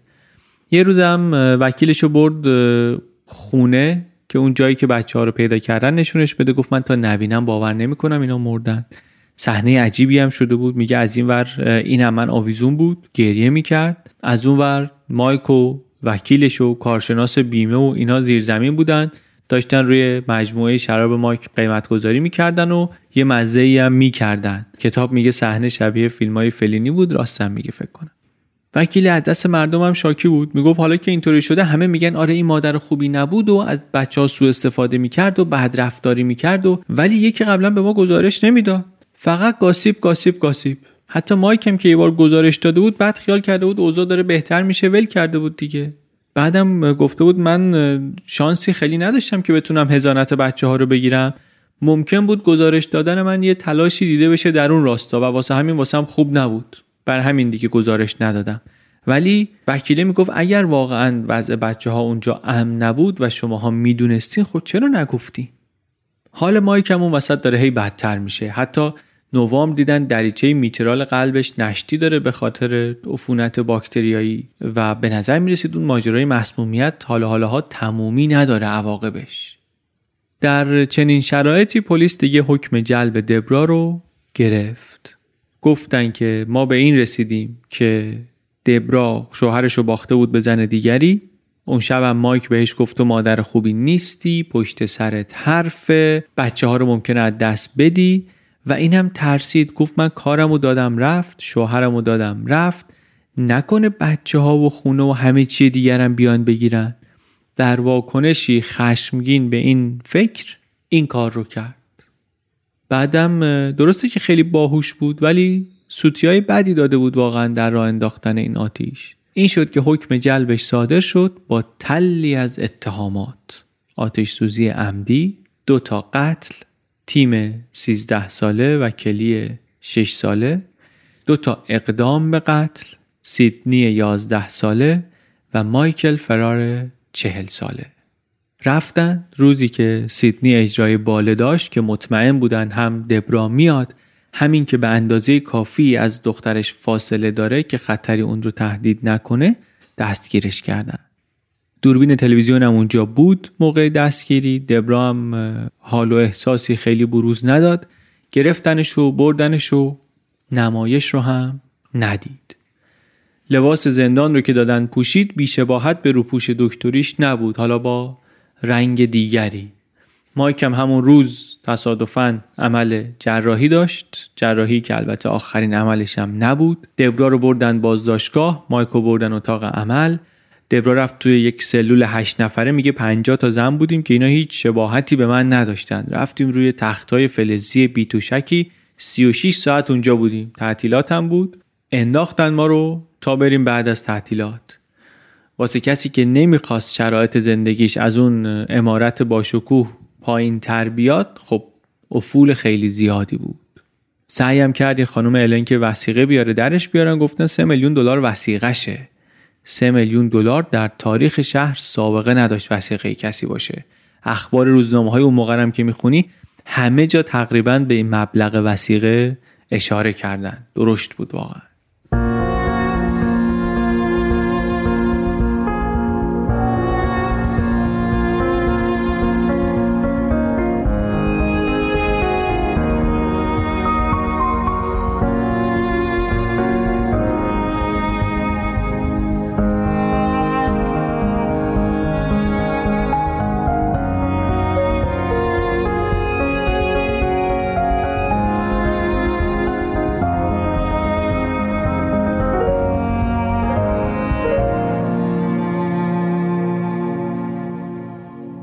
مایک همچنان با مسائل پزشکی دست به گریبانه تا اینکه اینا میرسن به جلسات استماع برای مقدمه دادگاه. مایک که بیمارستان بود، مارگارت میامد پیشش، ولی خانواده مایک خیلی خوششون نمیومد. مادرش گفتش که شما خانومم اینجا نیای بهتره. به مایک هم میگفت شما پسرم توان و انرژی تو بهتره که بذاری روی این که خوب شی، که حداقل سیدنی یه کسی رو داشته باشه. خیلی دربنده این خانوم فعلا نباش. توی دادگاه البته ماجرای اون آقای تام هکر هم مطرح شد. گفتیم شبهه هایی درباره خودکشی ایشون بود. میگفتن که با تخصصی که داشت چرا کاری کرده که موقع مرگ بیدار باشه، متخصص بیهوشی که با خفگی خودشو نمیکشه. اینجا ولی تحقیقات بیشتر نشون داد که نه خیریشون این کار رو نکرده، واقعا مثل یک متخصص مسلط دقیق انتخاب کرده که مرحله به مرحله چه کنه. توضیح هم دادن که چرا فلان ماده در خونش پیدا شده یا پیدا نشده. دیگه من اینجا اون رو شرح نمیدم. مورد دیگری که تو دادگاه بررسی شد مسمومیت مایک بود. دیدن آره تو بدنش آنتیبادی اون سم رایزن پیدا شده، زیادم پیدا شده، یه مدت طول میکشه که بدن آنتیبادی رو تولید کنه، ولی وجودش نشون میده که خب بله دیگه این سم رو قبلا گرفته و ازش ترسیده و خودش رو براش آماده کرده. یه کارشناسی توی همون جلسات استماع گفت رایزن سومین سم مهلک دنیاست. آخرم آزمایشگاه محلی نتونسته بود اینو آنالیز کنه، اینو اف بی آی بردن آنالیز کرد، ولی به هر حال رسیدن این که این مسمومیت بوده و مسمومیت خطرناکی هم بوده. در طول جلسات استماع مایک دوباره هم حالش بد شد. اون باکتری که در بدنش بود هی میرسید به ارگان‌های مختلف، مشکل ایجاد میکرد. این دفعه زده بود به مغز، عمل کردن جمجمه رو سوراخ کردن، اون مایع رو خالی کردن. دوباره توی جلسه بعدی دادگاه که آمد، فیلمش هست، نصف سرش تراشیده است، آثار جراحی کاملا مشخصه. آخرش هم شهادت آخرش رو ویدیویی گرفتن، از بیمارستان گرفتن. تو این جلسات دبرا هم یه آرایش ظریفی کرده بود، یه سایه چشم خیلی ریزی و گوشواره‌ای و یه ده کیلویی هم وزن کم کرده بود. یقه اسکی صورتی میپوشید، خیلی جدی، با همون حالت همچین مردونش. کتاب میگه که میامد در جایگاه، یک سه ماهی از آتش سوزی میگذشت. اولش هم حواسمون هست هیچ کس نمیدونه مدارک دادستانی چیه. دادگاه هم دادگاه نیست، الان یه جلسه استماع در واقع. بعضی جاها البته گزارشات نوشتن دادگاه، ولی اینطوری که من فهمیدم اون اون موقع هنوز دادگاه نیست، هیئت منصفه هم نداره، یه قاضی هست که این باید قانع بشه و تصمیم بگیره که این باید بره به دادگاه یا نه. آمدن و داستان رو تعریف کردن مرحله به مرحله، از اختلافات تا آتش سوزی تا تلاششون برای ترمیم رابطه، رفتار دبرا، تهدیدهاش به خودکشی، نوشیدناش، از تخت بیرون نیومدنش، تو خونه قایم شدنش. تمام مدت هم چهره دبرا ثابته. داستان رو تعریف کردن مرحله به مرحله، همه اون چیزایی که ما توی این سه اپیزود شنیدیم، و در آخر نماینده دادستانی گفت که شواهد و مدارکی که ما داریم نشون میده که ایشون مایک رو مسموم میکرده و شواهد و مدارکی که داریم نشون میده که خونه رو ایشون عمدن آتیش زده، همه جا گازوئیل ریخته به جز اتاق خودش چون تنها اتاق سالم اون طبقه است. وکیل دبرا از اون طرف گفت که آره اوضاع خونه خوب نبود، ولی مایک بود که میخواست جداشه و به این نگفت، آدم بی‌مسئولیتی بود، وارد رابطه شد با زنی که شوهر داشت، دروغ گفت دربارش، هم به دوستانش، هم به پلیس بعداً، هم به خانوادهش. مهمترین حرفشون ولی که حرف جدیدشون بود این بود که آتیش رو تیم راه انداخته. گفتن تیم از باباش متنفر بود و عشق آتیش هم بود، چند ماه پیش پلیس اصلا گرفته بودش، داشتن با رفیقش کوکتل مولوتوف یارو میکردن پشت خونه. از باباش بعدش میامد، خیلی بعدش میامد، از جدایی پدر مادرش هم خیلی ناراحت بود. بعدم گفتن که انقدر پلیس از اول گیر داد به دبرا، اصلا بررسی نکرد مظنونین دیگه از جمله تیم رو. خط اصلی دفاع وکلای دبرا این بود. این استماع بیش از یه جلسه طول کشید. جلسه های بعدیش رو مایک هم آمد، ضعیف، بیمار، زخمی از جراحی. همونطوری نگاه می‌کردی به نظر می‌رسه ده سال اختلاف سن دارن. از اون مهمتر کتاب میگه که اینا رو میدیدی و مخصوصا حرفای مایک رو میشنیدی، هیچ فکر نمی‌کردی که اینا ممکنه روزگاری همدیگر رو دوست داشته بوده باشن، با هم بچه درست کرده باشن ستا. همین چیزایی رو هم گفت مایک که ما خیلیاشو گفتیم. گفت زن من دیوانه است. یه روزنامه‌ای نوشت که همون شب آتش سوزی مایک گفت این تلفنی منو تهدید کرده بود که بچه‌ها رو ازم میگیره. خونه رو توصیف کرد که این اتاق این بود، اون پیانو اونجا بود، اون فرش انقدی بود. همش هم مرورش تلخه و سنگینه واسه همه دیگه. واقعیت هم اینه که چه داستان دادستانی، چه داستان تیم دفاع، جفتش باور کردنش سخته واسه کسایی که اینا رو میشناسن. یکیشون داره میگه مادر خونه خونه رو آتیش زد اینا رو کشت، یکی داره میگه پسر نوجوانشون این کارو کرد. تو حرفای مایک هم نشانه‌هایی بود که تایید می‌کرد این میتونه کار تیم باشه، هم از رابطه بدش با تیم گفت، از کتککاریاش، و هم از اینکه چند وقت پیش گوشه حیات بقایای آتش بازیشو پیدا کرده بود. اینا شواهدی بود که در راستای تایید قصه وکلای دبرا بود. درباره رابطه عاشقانه‌اش با مارگارت پرسیدن ازش. اینجا جایی بود که دبرا هم خیلی دقیق توجه می‌کرد. درباره مسمومیت و بیماری که مایک صحبت می‌کرد، از زبان یک پزشک حاذق حرف می‌زد و چیزایی می‌گفت که احتمالاً تو کل اون سالن بجز خودش و دبرا کس دیگری نمی‌فهمید. درباره این ازش پرسیدن که شما بچه‌ها رو گذاشتی پیش دبرا رفتین، نگران نبودی؟ یه خورده سخت بود جواب این سوالو بده. گفت نگران وضع روانیشون بودم، ولی واقعا نگران سلامت جسمیشون نبودم. گفتن و گفتن و آمدن جلو تا رسیدن به اون شب آخر، مود بچه‌ها و نگاه آخر و شام آخر و خدافزی و تماسای دبرا و عکسای بچه‌ها رو که نشون میدادن. اینجا برای اولین بار اشک دبرا هم آمد، عکسش رو هم گرفتن. یه روزنامه هم البته نوشت اشک تمساح. وکیل دبرا سوالایی که هم مایک میپرسید این بود که خب آره این خونه زندگی بد بود، شما چی کاره بودی این وسط؟ شما هم بالاخره آدم دروغگویی بودی، دبرا بد دهنی میکرد، شما هیچ وقت حرف بد نزدی؟ یا مثلا میگی دبرا خشونت فیزیکی میکرد، شما رو زد؟ گفت نه. گفت بچه ها رو میزد؟ گفت نه، خودشو فقط میزد. دقیق ازش پرسیدن رابطه‌تو با تیم توضیح بده که مجبور شد بگه که بله بالاخره ما کتککاری کردیم، یه بار زدمش زمین، یه بار میخش کردم تو دیوار، من اینطوری زدم، اون اونطوری زد، سه بار حداقل ما فیزیکی درگیر شدیم. درباره مریضیش پرسیدن که شما در آمازون شنا نکرده بودی؟ گفت چرا. گفت غذای محلی نخورده بودی؟ گفت چرا. گفتن که شما تو خونه اینترنت نداشتین؟ گفت نه. گفت تو مدرسه تیم اینترنت نداشت؟ گفت والا نمیدونم. حالا سوالای اینترنت رو بعداً میگیم واسه چی پرسیدن. پرسیدن ازش که شما با خانم مارگارت همچی از پرو که برگشتین با هم خوابیدین آره؟ گفتش که بله. دو روز بعد؟ گفت بله دو روز بعد. گفت شما آدم نیکوکاری نبودی، درستکاری نبودی. گفت درسته نبودم. گفت حقیقت برای شما مهمه؟ حمله کردن بهش که تو چرا تو بازجویی چیزی درباره این رابطت نگفتی؟ تو مصاحبه اول گفتیم دیگه هیچی نگفت. درباره مسمومیت‌ها هم گفتن اون سالاده رو که شما میگی دیدی که دبرا درست کرد؟ اون سالاده که میگه خوردم دفعه اول مسموم شدم. گفت نه من ندیدم. گفتن اون اسپاگتی رو چی؟ میدونی کی درست کرد؟ گفت اونو تیم درست کرد. اون دفعه‌ای که خوراک گوشت و لوبیا خوردی مسموم شدی اونو دیدی کی درست کرد؟ گفت آره اونو دیدم دبرا درست کرد. گفت اون موقعی که دبرا درست کرد تیم کجا بود؟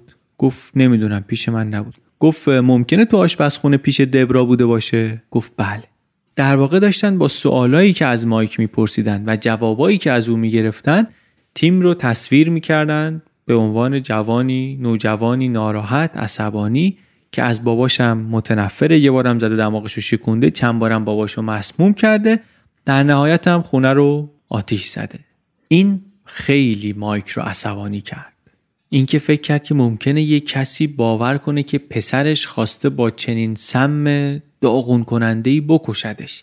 میدونست درست نیست واقعا. پاکت‌ها تو کیف دبرا بود. سر همینم گفتن که شما اجازه گرفتی ازش رفتی سر کیفش، اصلا دنبال چی رفتی؟ که گفت من نگران بودم بلای سر خودش بیاره. بعد برگردوندن سمت خودش که رفتار شما در سفر پرو، دروغ شما، خیانت شما، اینا باعث شد دبرا بیفته به حالی که یه چیزایی مصرف کنه که نتایجش شد اون رفتار خشونتبار. به دبرا دروغ گفتی، به شوهر مارگارت دروغ گفتی، به پلیس دروغ گفتی. تأکید روی اینه که تیم میتونسته دست داشته باشه در هر دو اتهام، هم مسمومیت و هم آتش سوزی. دادستانی از این ور ولی خب دنبال اینه که بگه نه هر دو اینا کار دبراست. غذا رو هم هر کی درست کرده کرده، اونی که آورده مهمه و هر ستای این غذاها رو دبرا آورده.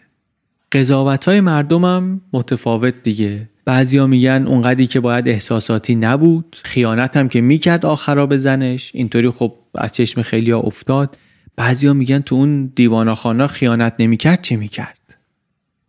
یک چیز دیگری که وکیل دبرا سعی کرد باهاش روایت دادستانی رو سوراخ کنه این بود که اون دونه‌های کرچک و تیم میخواسته واسه پروژه درسی مدرسه‌اش مثلا ببره بکاره. ولی خب با اون همه دونه‌ای که دبرا خریده بود سیصد تا گلدون میشه کاشت. دادگاه کلا خیلی سریع و ضربتی بود. چهار تا شاهد ظرف یه روز آوردن و شهادت گرفتن و سوال ولی تو ذهن همه این بود که چرا دبرا این کارو کرد؟ تقریبا دیگه کسی شکی براش نمونده بود. ولی سوالی بود که چرا آخه؟ آیا دنبال این بود که مثلا اینطوری مایکو دوباره به دست بیاره، میخواست یه طوری داغونش کنه که این نتونه بره زندگی دیگری واسه خودش بسازه، نگهش داره همونجا، مثل همونی که آدم ممکنه فکر کنه دلیل مسموم کردنش بود؟ واقعا سوال این بود. توی دادگاه فیلمای بازجویی اون شبش هم نشون دادن. من اینجاشو داشتم میخوندم دوباره. گفتیم دبرا بعد از اینکه خبر دادن قاطی بازی در آورد و اینا، بعد گفت باید برم مایکو ببینم، خودم میخوام خبر رو بهش بدم. من فکر کردم شاید شاید شاید این که میگفت میخوام برم خبر رو خودم بدم به خاطر آرامش دادن و آرامش گرفتن نبوده. شاید میخواسته بره حالا که تونسته چنین زخم عمیقی به مایک بزنه و البته به خودش بزنه، میخواد بره اون موقعی که خبر بهش میرسه قیافشو ببینه، میخواد بره جاشو تو صورت اون ببینه، از اون احساس رضایت کنه، از غم و بدبختی که تو صورت اون آورده احساس رضایت کنه. میخوره به نظرم به این، با این چیزایی که من از دبرا شناختم میخوره بهش این. حتی انداختن تقصیرها گردن تیم واقعا از اون کارا بود. دبرا میگفت اگه من نمیتونم شوهرمو داشته باشم نمیذارم تیمم بابا داشته باشه، نمیذارم مایکم پسر داشته باشه. رابطه اینا همینطوری خراب بود، پدر و پسر نوجوان. دبرا کمک کرد بدترم بشه، تو این مسیر مطیع خودش کرد تیم رو که هر کاری این میگه بکنه. تا آخر عمرم بچه واقعا مطیع مادرش موند، تا جایی که با اینکه میتونست خودش از آتیش نجات بده نداد. موند و سوخت چون دبرا بهش گفت که همونجا وایسا تا من کمک بیارم. انقدر موند بچه تا همه سقف بالا سرش سوخت، کف اتاقش سوخت، ریخت پایین. این بچه هم افتاد کف طبقه پایین، از بین رفت. بعد بعد از مرگش دوباره اینطوری بهش حمله کردن، بدنامش کردن. مایک خیلی ناراحت شد از این کار. یک رفیق تیم رو احضار کردن که شهادت بده که آره این دوست داشت بمب درست کنه و کتاب دانلود کرده بود براشو. یه همسایه دیگر آوردن شهادت داد که من دیدم اینو یکی از رفقاش داشتن آتیش درست می‌کردن یه گوشه، رفتم یقشون کنم اینا در رفتن، من دیدم کوکتل مولوتوف فلان کردن، می‌خواستم درس عبرتی براشون بشه، زنگ زدم پلیس آمد. آدمای دیگه آمدن درباره علاقه تیم به آتیش و آتیش بازی شهادت دادن، با کبریت زیاد بازی می‌کرد و یک کتاب از اینترنت گرفته بود، انواع و اقسام این شیطنت‌ها و دستورالعمل‌ها توش داشت و یه پرستاری داشتن اینا چند سال باهاشون بود، آمد شهادت داد که دوبار تیم سطل آشغال آتیش زده تو خونه، من دیدم این کوکتل مولوتوف درست میکرد، نقشه بمب و موشک جمع میکرد. از همه مهمتر تو شهادت‌های پرستاری چیزی بود که گفت هشت سالش که بود تیم به من گفت که آره بابا مامانم میخوان از من از هم جداشن، همش دعوا میکنن و گفت تیم انقدر عصبانی بود گفت من خونه رو آتیش میزنم بابامو میکشم. هشت سالش که بود. اینا ولی هیچ کدوم در نگاه دادگاه و قاضی شواهدی نبود که قانع کننده باشه که تیم خونه رو آتیش بزنه، طوری که خودشو، خواهرشو، سگاشونو که انقدر عاشقشون بودن اینا رو بکشه. همه این داستانا اگه درست بود تیم آخرش باید یه بلایی سر مایک می آورد یا سر یه چیزایی که متعلق به مایک بود می آورد. واسه همین هم دیگه این آتیش دوست داشت و کتاب بمب داشت و کوکتل مولوتوف درست کرد و اینا اون کاری که وکیل دبرا میخواست رو نکرد. برعکس هرچی بیشتر حرف زدن مدارک علیه دبرا بیشتر شد. یه سری کتابای از کتابخونه گرفته بود تو همین هفته‌های آخر درباره آدمکشی‌های درون خانوادگی. بگذاریم جلسات استماع که تمام شد، حالا قاضی باید تصمیم میگرفت که آیا مدارک به اندازه کافی دارن یا نه. اگر میگفت نه، خب دبرا باید میرفت خونه. منتها اگر میگفت آره، باید آماده میشدن همه برای دادگاه. قاضی بررسی کرد و گفت نه من قانع شدم، مدارک هست، اتهام‌ها باید بررسی بشه، هیئت منصفه باید احضار بشه، اتهام قتل عمد، اقدام به قتل، اون مسموم کردناست، آتش سوزیه، همه اینا رو باید با هم ببینیم. همونطوری که دادستانی ادعا کرده بود، وکیل سعی کرد اینا رو جدا کنه که آره شواهد و مدارک اینا با هم قاطی میشه. قاضی گفت نه، اینا اتفاقا چنان در هم تنیده است که باید همه با هم یه پرونده باشه. بریم برای دادگاه.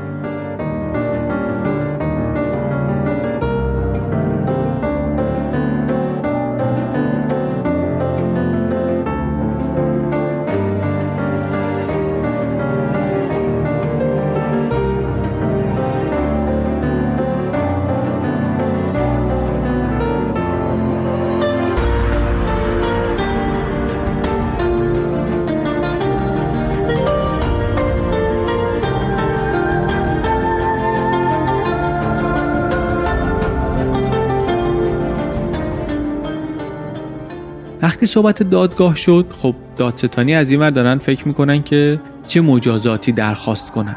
خیلی بحث کردن و آخر رسیدن به این که ما مجازات اعدام رو اینجا اگه نمیخوایم استفاده کنیم دیگه کجا میخوایم استفاده کنیم. چند دهه بود که در ایالت کسی اعدام نشده بود البته، ولی به هر حال قانونش بود، اینجا هنوز غیر قانونی نبود.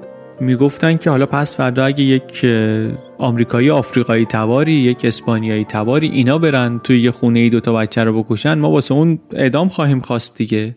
حالا واسه این نخواهیم چون خانم دکتر سفید و پول داره، این که اتفاقا گناهش بزرگتره که.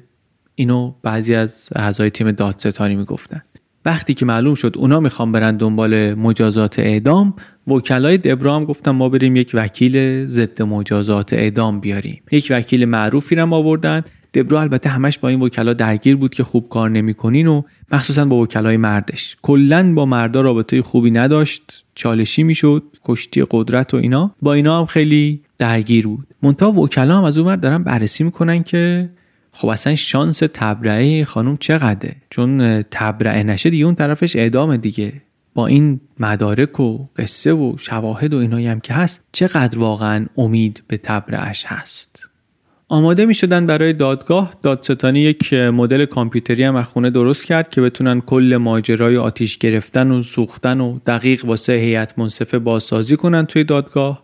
تیم دفاع هم از اون دارن فکر میکنن چه کنیم چه نکنیم. اون حرکت انداختن تقصیرا گردن تیمم هوشمندانه نبود واقعا. نظرسنجی نشون میداد مردم عادی هم نپسندیدن اینو که بندازی همه چی رو گردن یه طفل قربانی و خب معلوم بود که جلوی هیئت منصفه هم این به ضررشون میشه. میخواستن دبرا رو به حرف بکشن، از زبون خودش بشنون، مخصوصا که این مدت مدارک بیشتری هم علیهش پیدا شده بود. کم کم کم کم فهمیدن که با این شواهد و وضعیت دادگاه رفتن عاقلانه نیست، حکم تبرئه نمیشه گرفت. این شد که در آوریل نود و شش تصمیم گرفتن که برن به سمت نو کانتست.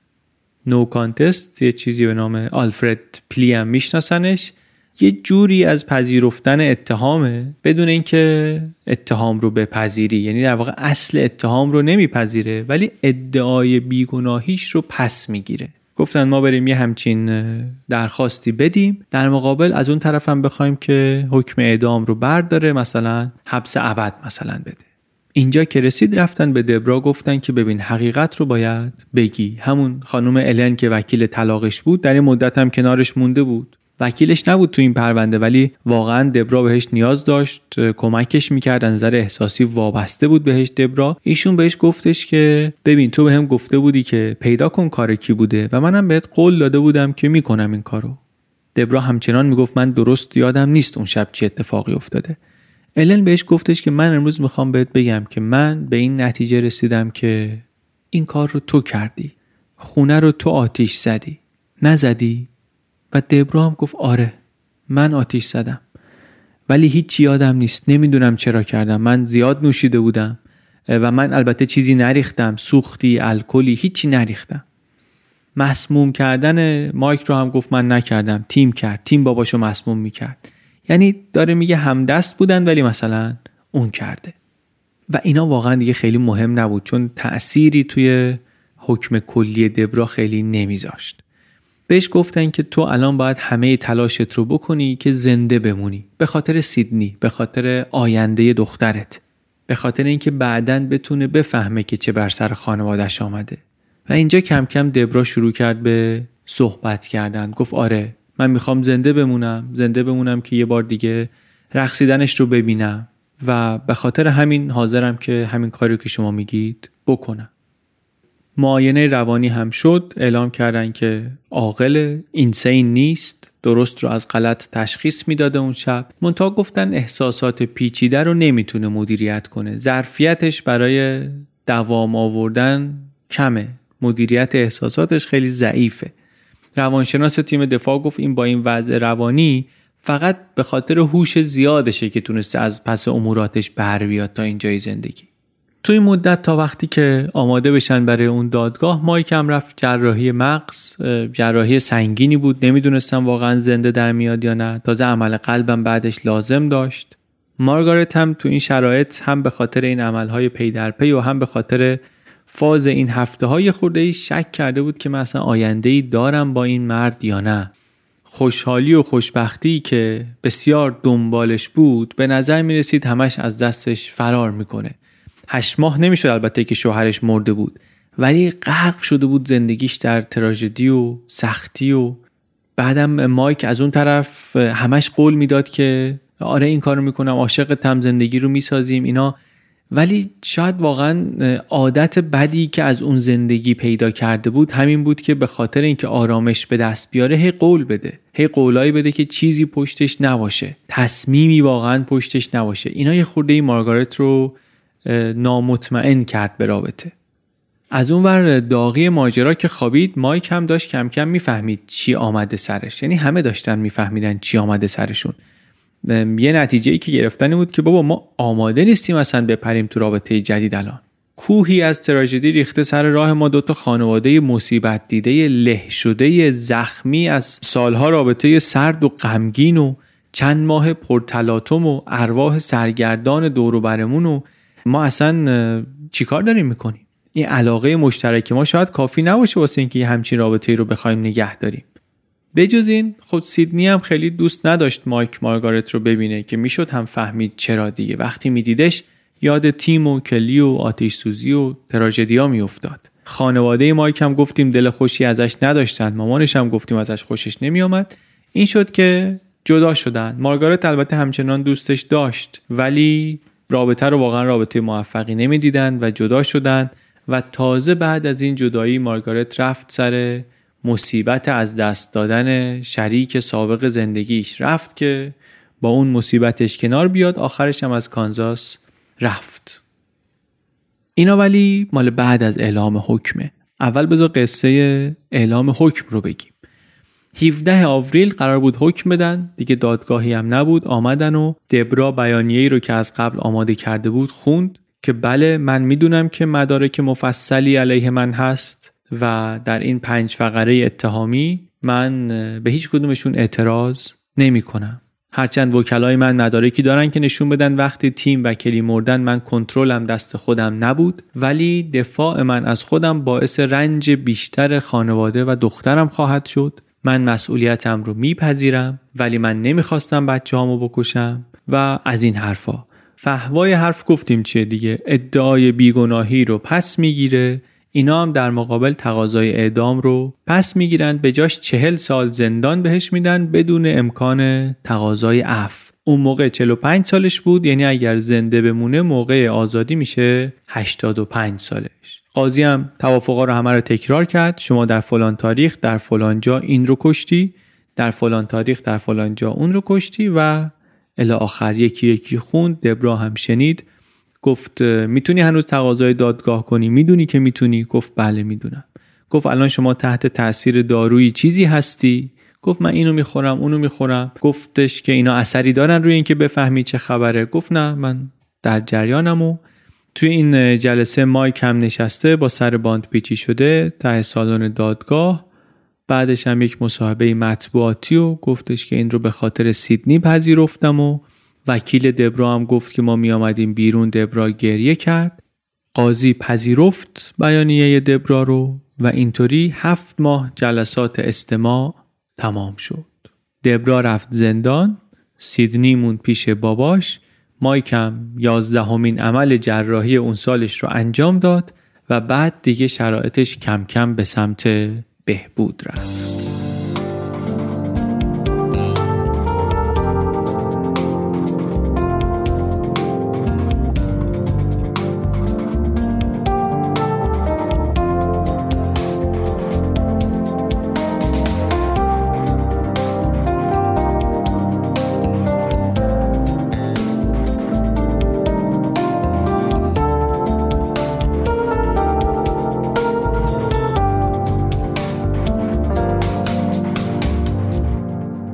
یه سایتی هست نیوز پیپرز دات کام، آرشیو عظیمی از روزنامه‌های قدیمی از هزار و هفتصد تا دو هزار. خیلی از اطلاعات پرونده رو من از اونجا آوردم. لای این اخبار و مقاله ها و گزارش ها شنا می‌کردم مدتی.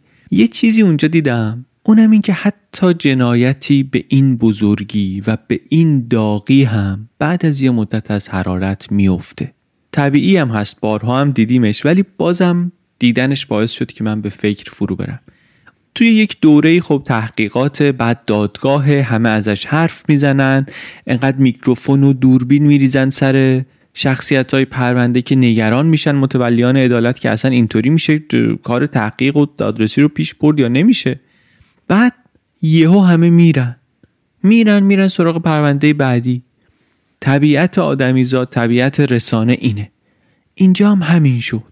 از یه تاریخی به بعد ترافیک اخبار دبرا گرین کم و کمتر شد. جنایت کوچیک نشد.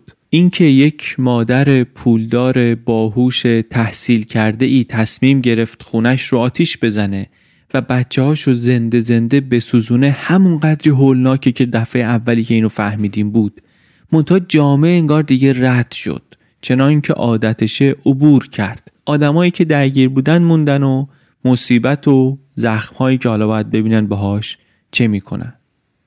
دبرا از زندان نامه‌هایی نوشت به دخترش بعداً که من اون شب آتش سوزی زیاد از داروام خورده بودم از دست بابات. یا نامه‌هایی نوشت به شوهرش، به مایک، شوهر سابقش در واقع، که آتش رو مارگارت به پا کرده، اونی هم که تو رو مسموم میکرده تیم بوده، همون قصه رو که توی دادگاه آمده بود دوباره دنبال کرد. طی سالهایی همچنان نمیپذیرفت مسئولیتش رو و جرمش رو و از اون بدتر تلاش میکرد بندازه گردن بچهش.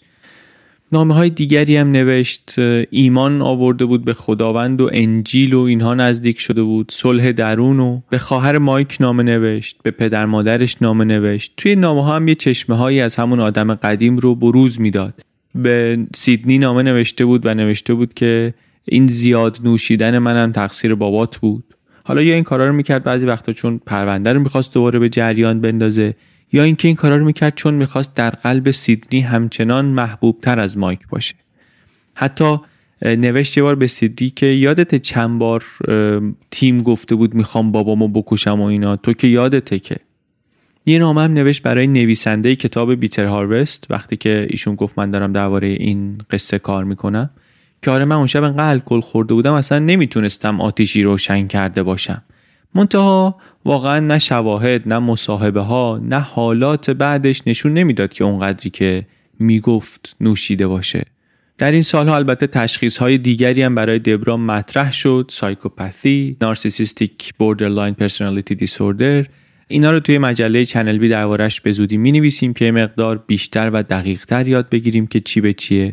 منتها قصه اون نامه ها به اینجا رسید که بعدش مایک بهش گفتش که نه دیگه تو قرار نبود از این چیزا بگی، مراقب سیدنی باش، مراقب صحبت کردنش باش، داداششو کشتی، حالا متهمش هم داری میکنی. از این به بعد نامه ها تو اصلا من باید بخونم، اول نامه ها تو اول من میخونم، اگر موردی نداشت بعدن سیدنی میتونه بخونه. دوباره دبرا رفت سمت عذرخواهی و اینها. بعدن به مایک هم نامه نوشت، نوشت که من زیاد نوشیدم، من نمیتونستم اون آتیشو روشن کرده باشم، مسموم کردن تو واقعا کار تیم بود، میخواست بیشتر نگهت داره تو خونه، من باعث تنفرش از تو بودم ولی این ایده ایده من نبود. بعدم بعد گفتن از وکلا رو ادامه داد، دنبال این بود که از مایک اینو بکشه بیرون که بگه تو نمیتونستی اون کارو کرده باشی. نامه‌هاش هی یه دفعه از این ور میره یه دفعه از اون ور، گاهی میگه نمیخوام پرونده رو باز کنم، فقط میخوام یادم بیاد که اون شب چی شده. بعد دوباره مدت اتهامو میبره سمت مارگارت که آره اون تو رو میخواست و دو تا مانع سر راهش بود، یکی شوهرش، یکی خانواده تو، و هر دو حذف شدن. فکر نمی‌کنی که میتونه کار اون باشه؟ سعی میکرد کم کم خودش رو از جرائم فاصله بده. دونه ها رو من خریدم، متواسط تیم خریدم، من حواسم نبود که واسه چی میخوادشون، مغزم کار نمیکرد. تیم نه تو آتش سوزی دست نداشته، من اشتباه کردم گذاشتم وکلا اون قصه رو بگن، اشتباه بود. تو رو هم بیخود کردم، متهم کردم، یه جاهایی کار تو نبوده، کار منم نبوده. ولی آیا به نظر تو اصلا ممکن هست که کار مارگارت باشه؟ هی نوشت، هی نوشت، از این ور تئوری داد، از اون ور تئوری داد، ولی مایک جوابی بهش نداد که نداد. بعدها دبرا گفت که من زمان دادگاه خیلی روی پروزاک بودم و مغزم نمیتونست درست کار کنه، درست دفاع کنم از خودم. سال دو هزار یک تیم دفاع جدیدی درست کرد و دوباره رفت دادگاه با این ادعا که من اون موقع خودم میزون نبودم و وکلام هم همش دنبال این بودن که من اعدام نگیرم. دفاع درستی از من نشد. دادستانی هم گفت بسیار خوب، میتونیم دوباره بریم دادگاه، ولی این دفعه اگه بریم دادگاه محکوم شیم ما میذاریم پشتش که حکم اعدام تو بگیریم. دبرا هم گفتش که آها خب اگه اینطوریه پس هیچ. تا اینکه بعداً در دو هزار و چهار دادگاه عالی ایالتی حکم اعدام رو در کانزاس لغو کرد کلاً. اعدام که حذف شد از روی میز، دبرا دوباره درخواست دادگاه داد، وکلاش گفتن که علم پیشرفت کرده، با دانش امروز اگر به مدارک آتش سوزی نگاه کنیم می‌بینیم که اصلاً عمدی نبوده. منتها دادگاه این رو هم نپذیرفت. این رو هم نپذیرفت و واقعا معلوم نیست تو سر این زن چی میگذشته. در طول دادگاه متخصص روانشناسی که آمد معاینه کرد گفت ایشون سالمه، توانایی‌های پایه‌ای شناختیش برقراره، منتها در احساساتی مقدار زیادی کمبود داره. این در معاینات و گزارش‌های پزشکی دیگه هم بود که توانایی‌های احساسیش واقعا در حد بچه کوچیکه. یه چیز دیگه هم گفتیم، میگفتن که اصلا این کمبود رو با هوش زیاد تونسته جبران کنه. امورات روزمره‌ش و این که میتونسته بگذرونه فقط به خاطر این بوده که فوق‌العاده باهوش بوده، و الا با این اسکیزوئید پرسونالیتی دیسوردری که داشته، با این مشکلاتی که داشته، این اصلا نمیتونسته خودشو بکشه تا اینجا. علت اینم که یه جای دیگه نتونست از پس کارا بر بیاد، این استرس طلاق بود. کاری کرد که دیگه نتونست ادامه بده. حالا وضعیت روحی و تشخیص پزشکی دبرا هر چی که باشه، اون چیزی که من از قصه میبینم اینه که دکتر دبرا گرین چند دهه دنبال رویای آمریکایی دوید و دوید و دوید و وقتی که دید این ماشینی که انداخته تو خط سرعت و داره گاز میده همینطوری باهاش میره، انگار تو مسیر نیست، از مسیر داره خارج میشه، به هدفش داره نمیرسه، دیگه آماده بود که هر کاری بکنه برای اینکه برگرده توی اون مسیر. و وقتی هم میگیم هر کاری یعنی مطلقاً هر کاری. دسامبر دو هزار و شانزده، حدود چهار سال و نیم پیش، دوباره درخواست جلسه استماع جدید کرد بر این اساس که محکومیت من رو قاضی رأی داده و هیئت منصفه نبوده و این اصلا خلاف قانون اساسیه، ولی این هم به جایی نرسید. نهایتاً این که همچنان در زندان دیگه. یک سایتی هست مشخصات زندانیا رو داره، لینکشو میذاریم. اونجا میگه که بله ایشون در زندانه و هفتاد و چهار سالش هم هست الان. اولین زمانی هم که میتونه تقاضای عفو بده سال دو هزار و سی و پنج خواهد بود، زمانی که زنده اگر باشه خیلی کهنساله. بعد از به زندان افتادن دبرا، مایک هم برگشت به کار پزشکی، پزشک موفقی هم شد، مصاحبه های ازش در بیمارستان هست. سال نود و هفت هم دوباره ازدواج کرد، یک سال بعد از اینکه از مارگارت جدا شد، و الان هم داره زندگی میکنه. اگر به سایت فایند گریو دات کام برین و اسم کلی فرار رو سرچ کنید، میرسید به عکس آرامگاه کلی، دختر شش ساله دبرا و مایک. اونجا نوشته که تولد دسامبر هشتاد و هشت، فوت اکتبر نود و پنج، آدرس قبرستان و شماره قطعه و اینها. بعدم نوشته که قربانی قتل، این دختر رو مادرش خانم دکتر دبرا گرین کشت در انتقامجویی از همسرش دکتر مایکل فرار که ترکش کرده بود. پسر ده سالش تیم و دختر شش سالش کلی رو کشت و همچنین تلاش کرد شوهرش رو هم مسموم کنه و بکشه. ایشون در حال سپری کردن حبس ابدشه. بعدم یه شعری نوشته که من دوست دارم با همین شعر داستان دبرا رو تمام کنم.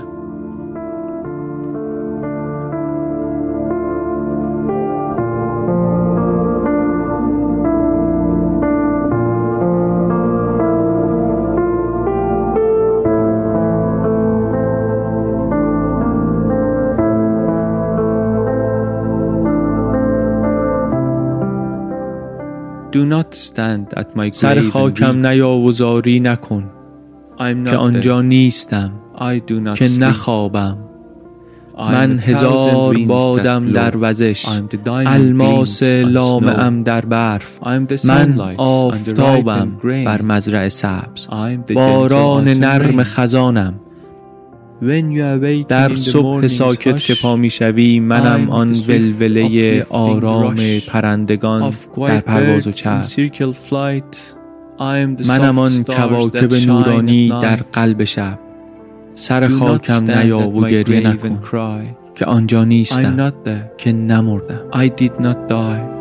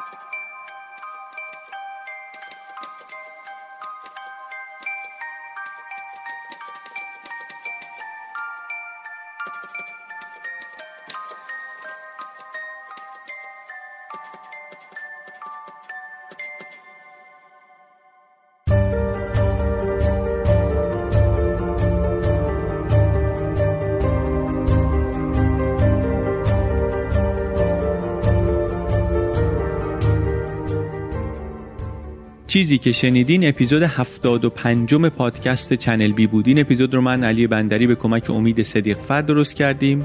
موسیقی کار پیمان عرب زاده است، کاور مجید آب پرور، کارای اجرایی چنل بی با گیتی آسمی، هماهنگی ها با نزهت بندری، طراح و مسئول فنی سایت هم مهران بلحسنی. ممنون از مشورت های صنم حقیقی از پادکست چکش و کمک امیر خادم از پادکست فردوسی خانی برای ترجمه شعر انتهای اپیزود.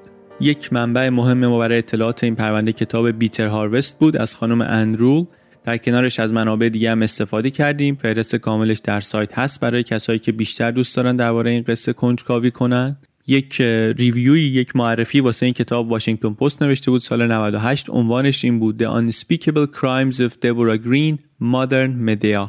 عنوان این قسمت رو هم ما از همون افسانه یونانی مدیا گرفتیم.